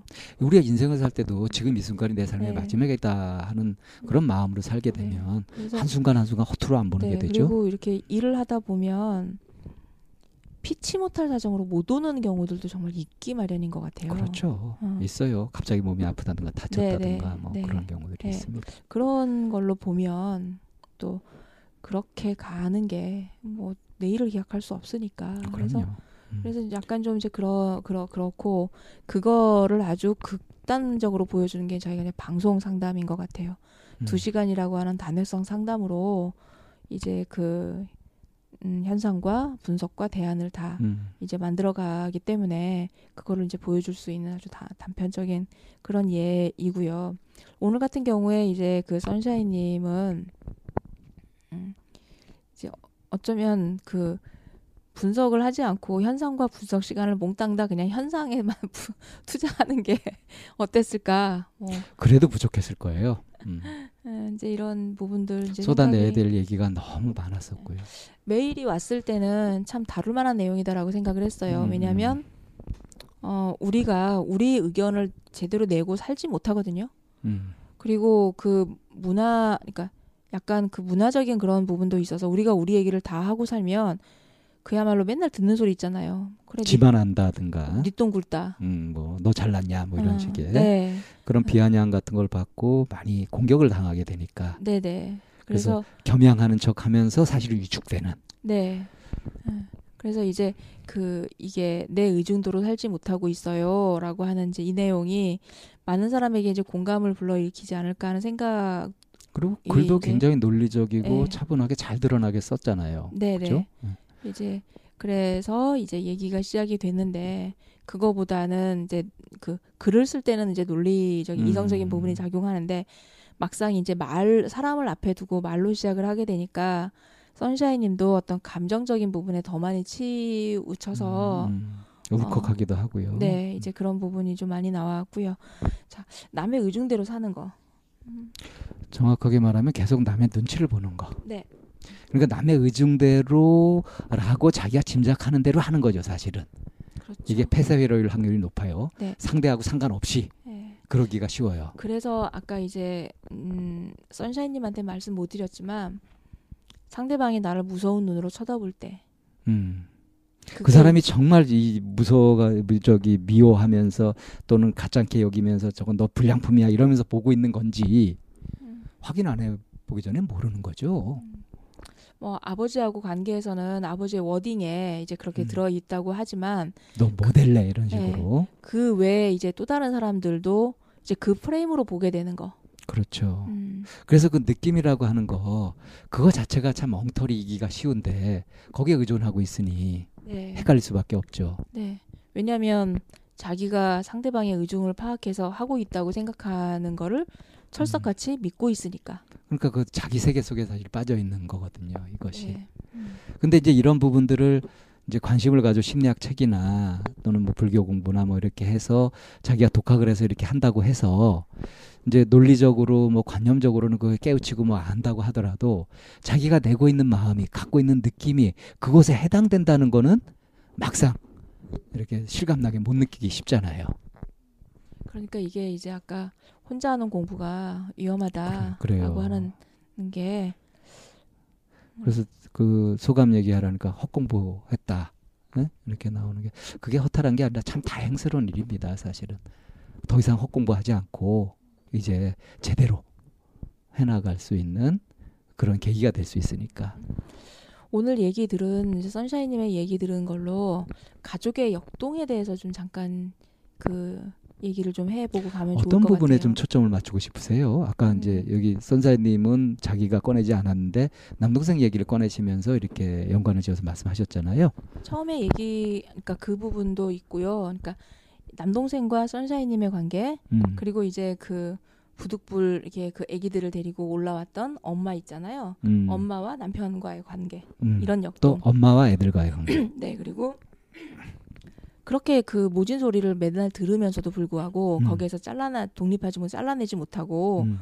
계속 그 끈을 붙들고 있는 그 선샤인님과 부, 아빠, 선샤인님과 엄마 음. 이런 얘기들을 음 그냥 들은 정보와 그리고 심리학적인 측면에서 한, 잠깐 풀어서 얘기를 해도 이게 선샤인님한테 많이 도움이 될 것 같다는 생각이 좀 들어서요. 그 동생이 어떤 존재냐라고 했을 때 내가 보살펴야 되는 존재라는 답이 딱 나왔어요. 그죠? 네. 그게 얼만큼 진심일까? 그, 그, 그, 그 그거는, 그니까, 그냥 이제, 어, 자식 입장도 돼봤었고, 엄마 입장에서, 그리고 많은 엄마들을 또 만났을 때, 그, 선샤인 님이 부모님의 눈에 들기 위한 선택한 또 다른 방식, 사실은 처절한 선택이죠. 네, 어, 그래서 그 10대 때 동생을 많이 미워했다. 네. 근데 자기가 왜 미워하게 됐는지 그건 잘 알지 못한 채로 네, 네, 네. 미워하는 자신을 또 자책하면서 네. 또 고생했을 거 아닙니까? 네, 네. 그죠? 그래서 만약에 선샤인 님도 굉장히 스포트라이트를 좀 받고 싶고 또 관심이나 이런 거를 받고 싶은 사람이라면 거기에서 가장 걸림돌이 되는 건 사실 동생일 가능성이 그러니까 크거든요. 나이 차이가 여섯 살이니까 네. 일곱 살때 태어난 거 아니에요. 그렇죠. 일곱 살때 동생이 태어나고 네. 그 일곱 살 때면은 이미 부모한테 사랑 다 받아가지고 이제 안 주셔도 돼요. 이럴 나이는 아니잖아요. 그때부터는 인지적으로 깨는 나이잖아요. 왜? 그렇죠. 더더욱 네. 그렇죠. 막 네. 관심도 많이 받고 이래야 되는데 그때 이제 동생한테 쏠리게 되면 어? 그 아이가 아 내가 보살펴야 될 아이고 또 가족의 일원이니까 부모님이 쟤를 어 이렇게 귀여워하는 건 당연해라고 이해할 수 있는 아이가 얼마나 있을까요? 그러게요. 근데 이제 나중에 그런 걸 생각하면은 아 그 그때는 내가 유치했어 뭐 이제 이런 식으로 생각할 수도 있는데 그 진짜 일곱 살 아이가 돼서 그걸 보게 되면 그 네. 동생에 대해서 질투를 느끼거나 그 미워할 수 있거나 뭐 그런 건좀 봐줄 수 있는 거 아닙니까? 음, 차라리 질투하고 미워하면 이게 선, 선샤이님이 자기를 표현한 거 방식이 돼요. 그렇게 되죠. 근데 선택한 방식은 이 아이를 뭐냐면- 돌봐서 내가 보호할 대상으로 하면서 그렇죠. 또 그렇게 할때 네 어이구 우리 딸 이쁘다 그렇게 나오니까 그렇게 그래서 그 되니까. 행동은 점점 강화하면서 음, 자기의 속마음은 숨기게 되는 그렇죠. 음. 그러니까 자연스럽게 일어날 수 있는 그게 뭐 훌륭한 마음은 아니지만 속 좁은 질투라든가 뭐 부러움, 시기 같은 것들도 있을 수 있는데 그거는 아예 도외시해 버리는 거죠. 네, 네. 질투는 나의 힘이 아니라 보살핌은 나의 힘 이렇게 하면서 자기를 계속 맞춰가야 되는 거지. 그렇게 그런 선택을 했던 게 정말 자기가 부모님의 눈에 들고 싶어하는 그런 거였다는 건 미처 아마 자신도 몰 모르지 않을까. 그러니까 이게 그 만약에 정말로 다른 사람들 눈에 들고 싶다 이런 욕구에서 나온 것이라고 한다면 계산에 의한 것이라면. 그렇다면은 아마 선사이님이 지금 같지 않을 거예요. 근데 오히려 그것보다는 네 네. 이 선사이님을 움직인 동력은 두려움에 있었어요. 네. 네. 그러니까 그 그야말로 밀쳐질까봐 음, 그리고 그나마 받던 관심조차도 못 받게 될까봐. 음, 다 아, 잃어버릴까 봐. 예. 그래서 이제 더 행동은 수동적인 음. 그리고 위축되어 있는 그러니까 이게 이제 진짜 그렇게 되고 싶은 뭐 받고 싶은 욕구에서 되는 거하고 그걸 잃어버릴까봐 두려워하는 것에서 되는 거하고는 이게 행동이 다르게 나타나거든요. 아무래도 받고 싶어서 뭔가 칭찬을 구하고 애정을 구하고 막 그러는 것들을 구하는 것 같으면 눈치 보는 쪽으로 나타나는 것이 아니라 어떻게 하냐면 더 적극적으로 뭔가 찾고 긍정적인 쪽으로 많이 개발을 하게 되죠. 그런데 이게 이제 두려움에서 나오는 것일 때는 눈치를 본단 말이에요. 피해야 되니까. 그래서 하게 되는 게 거짓말인가요? 자기를 속이는 거죠. 이제 속여야 되고. 그래서 나중에는 이제 자기 자신도 이제 헷갈리게 되는 거예요. 내 욕구가 뭐지? 내가 뭘 하고 싶지? 내가 저 사람에 대한 진짜 내 느낌은 뭐야? 내가 저 사람을 좋아하는 거야? 싫어하는 거냐? 그러니까 이게 그 인지 부조화라 그러죠. 그러니까 아까 아, 음. 네네 얘기하세요. 인지 그러니까 그 이게 외면당하거나 무시당하는 건 하는 것이 두려워서 상대한테 맞춰주고 잘해준단 말이에요. 그러면 상대가 어느 정도 호감을 보이고 이렇게 할 거 아닙니까? 그러면 이제 성공한 거죠. 그래서 어떠냐면 아, 이 사람이 날 좋아해. 그러니까 어 나도 이 사람을 좋아해. 이런 식으로 맞춰간단 말이에요. 실제로는 그 사람에 대한 감정은 자기 진짜 감정은 몰라요. 뭔지. 네. 어, 선샤이님이 좀 더 자기 자신에게 좀 이제 물어봐야 되는 것 중에 하나가 자기 느낌에 대해서 되게 주관적인 부분이거든요. 그러니까 오감 명상 부지런해야죠. 네. 그래서 아까 이제 말 끝에 동생에 대해서 보는 눈이 어 제가 나를 부, 어, 어려워하네. 응. 그건 과연 누구의 느낌? 그거는 선사님 자신의 느낌이고 네. 동생한테 물어보기 전에는 모르죠. 그렇죠. 그래서 그런 부분도 한번 자기 자신에게 좀 자기 자신을 좀 돌봐야 될 것 같아요. 음. 어. 자 그런 부분에서 이제 동생하고 이런 건 이제 한번 좀 어, 객관적으로 보라고 이제 음. 얘기를 꺼냈던 거고 자. 그 아이들이 공부를 잘해요. 그래서 부득불 서울로 올라가야 한대요. 음. 음. 어린 나이에 아이들은 어린데 엄마는 왜 그걸 결사적으로 이렇게 고집했을까? 같이 있기 싫은 거죠. 음, 엄마를 확인해 봐야 엄마의 마음을 확인해 봐야 되지만, 아이고 그래서 이 저기 이 짝이 되어 가지고 살아가는 사람들의 모습을 보면 둘이 서로 좋아하는 경우보다는 한쪽에서 다른 쪽을 생각하는 것이 훨씬 더 크고 한쪽에는 그걸 귀찮아하고 밀쳐내려고 하고 그렇게 관계가 형성되는 경우도 참 많은 것 같아요. 그래서 참 그 이제 그런 일련의 과정들을 이렇게 선샤인님이 엄마가 음, 이렇게 선샤인님이랑 동생을 데리고 서울행을 감행을 하셨을 때 음.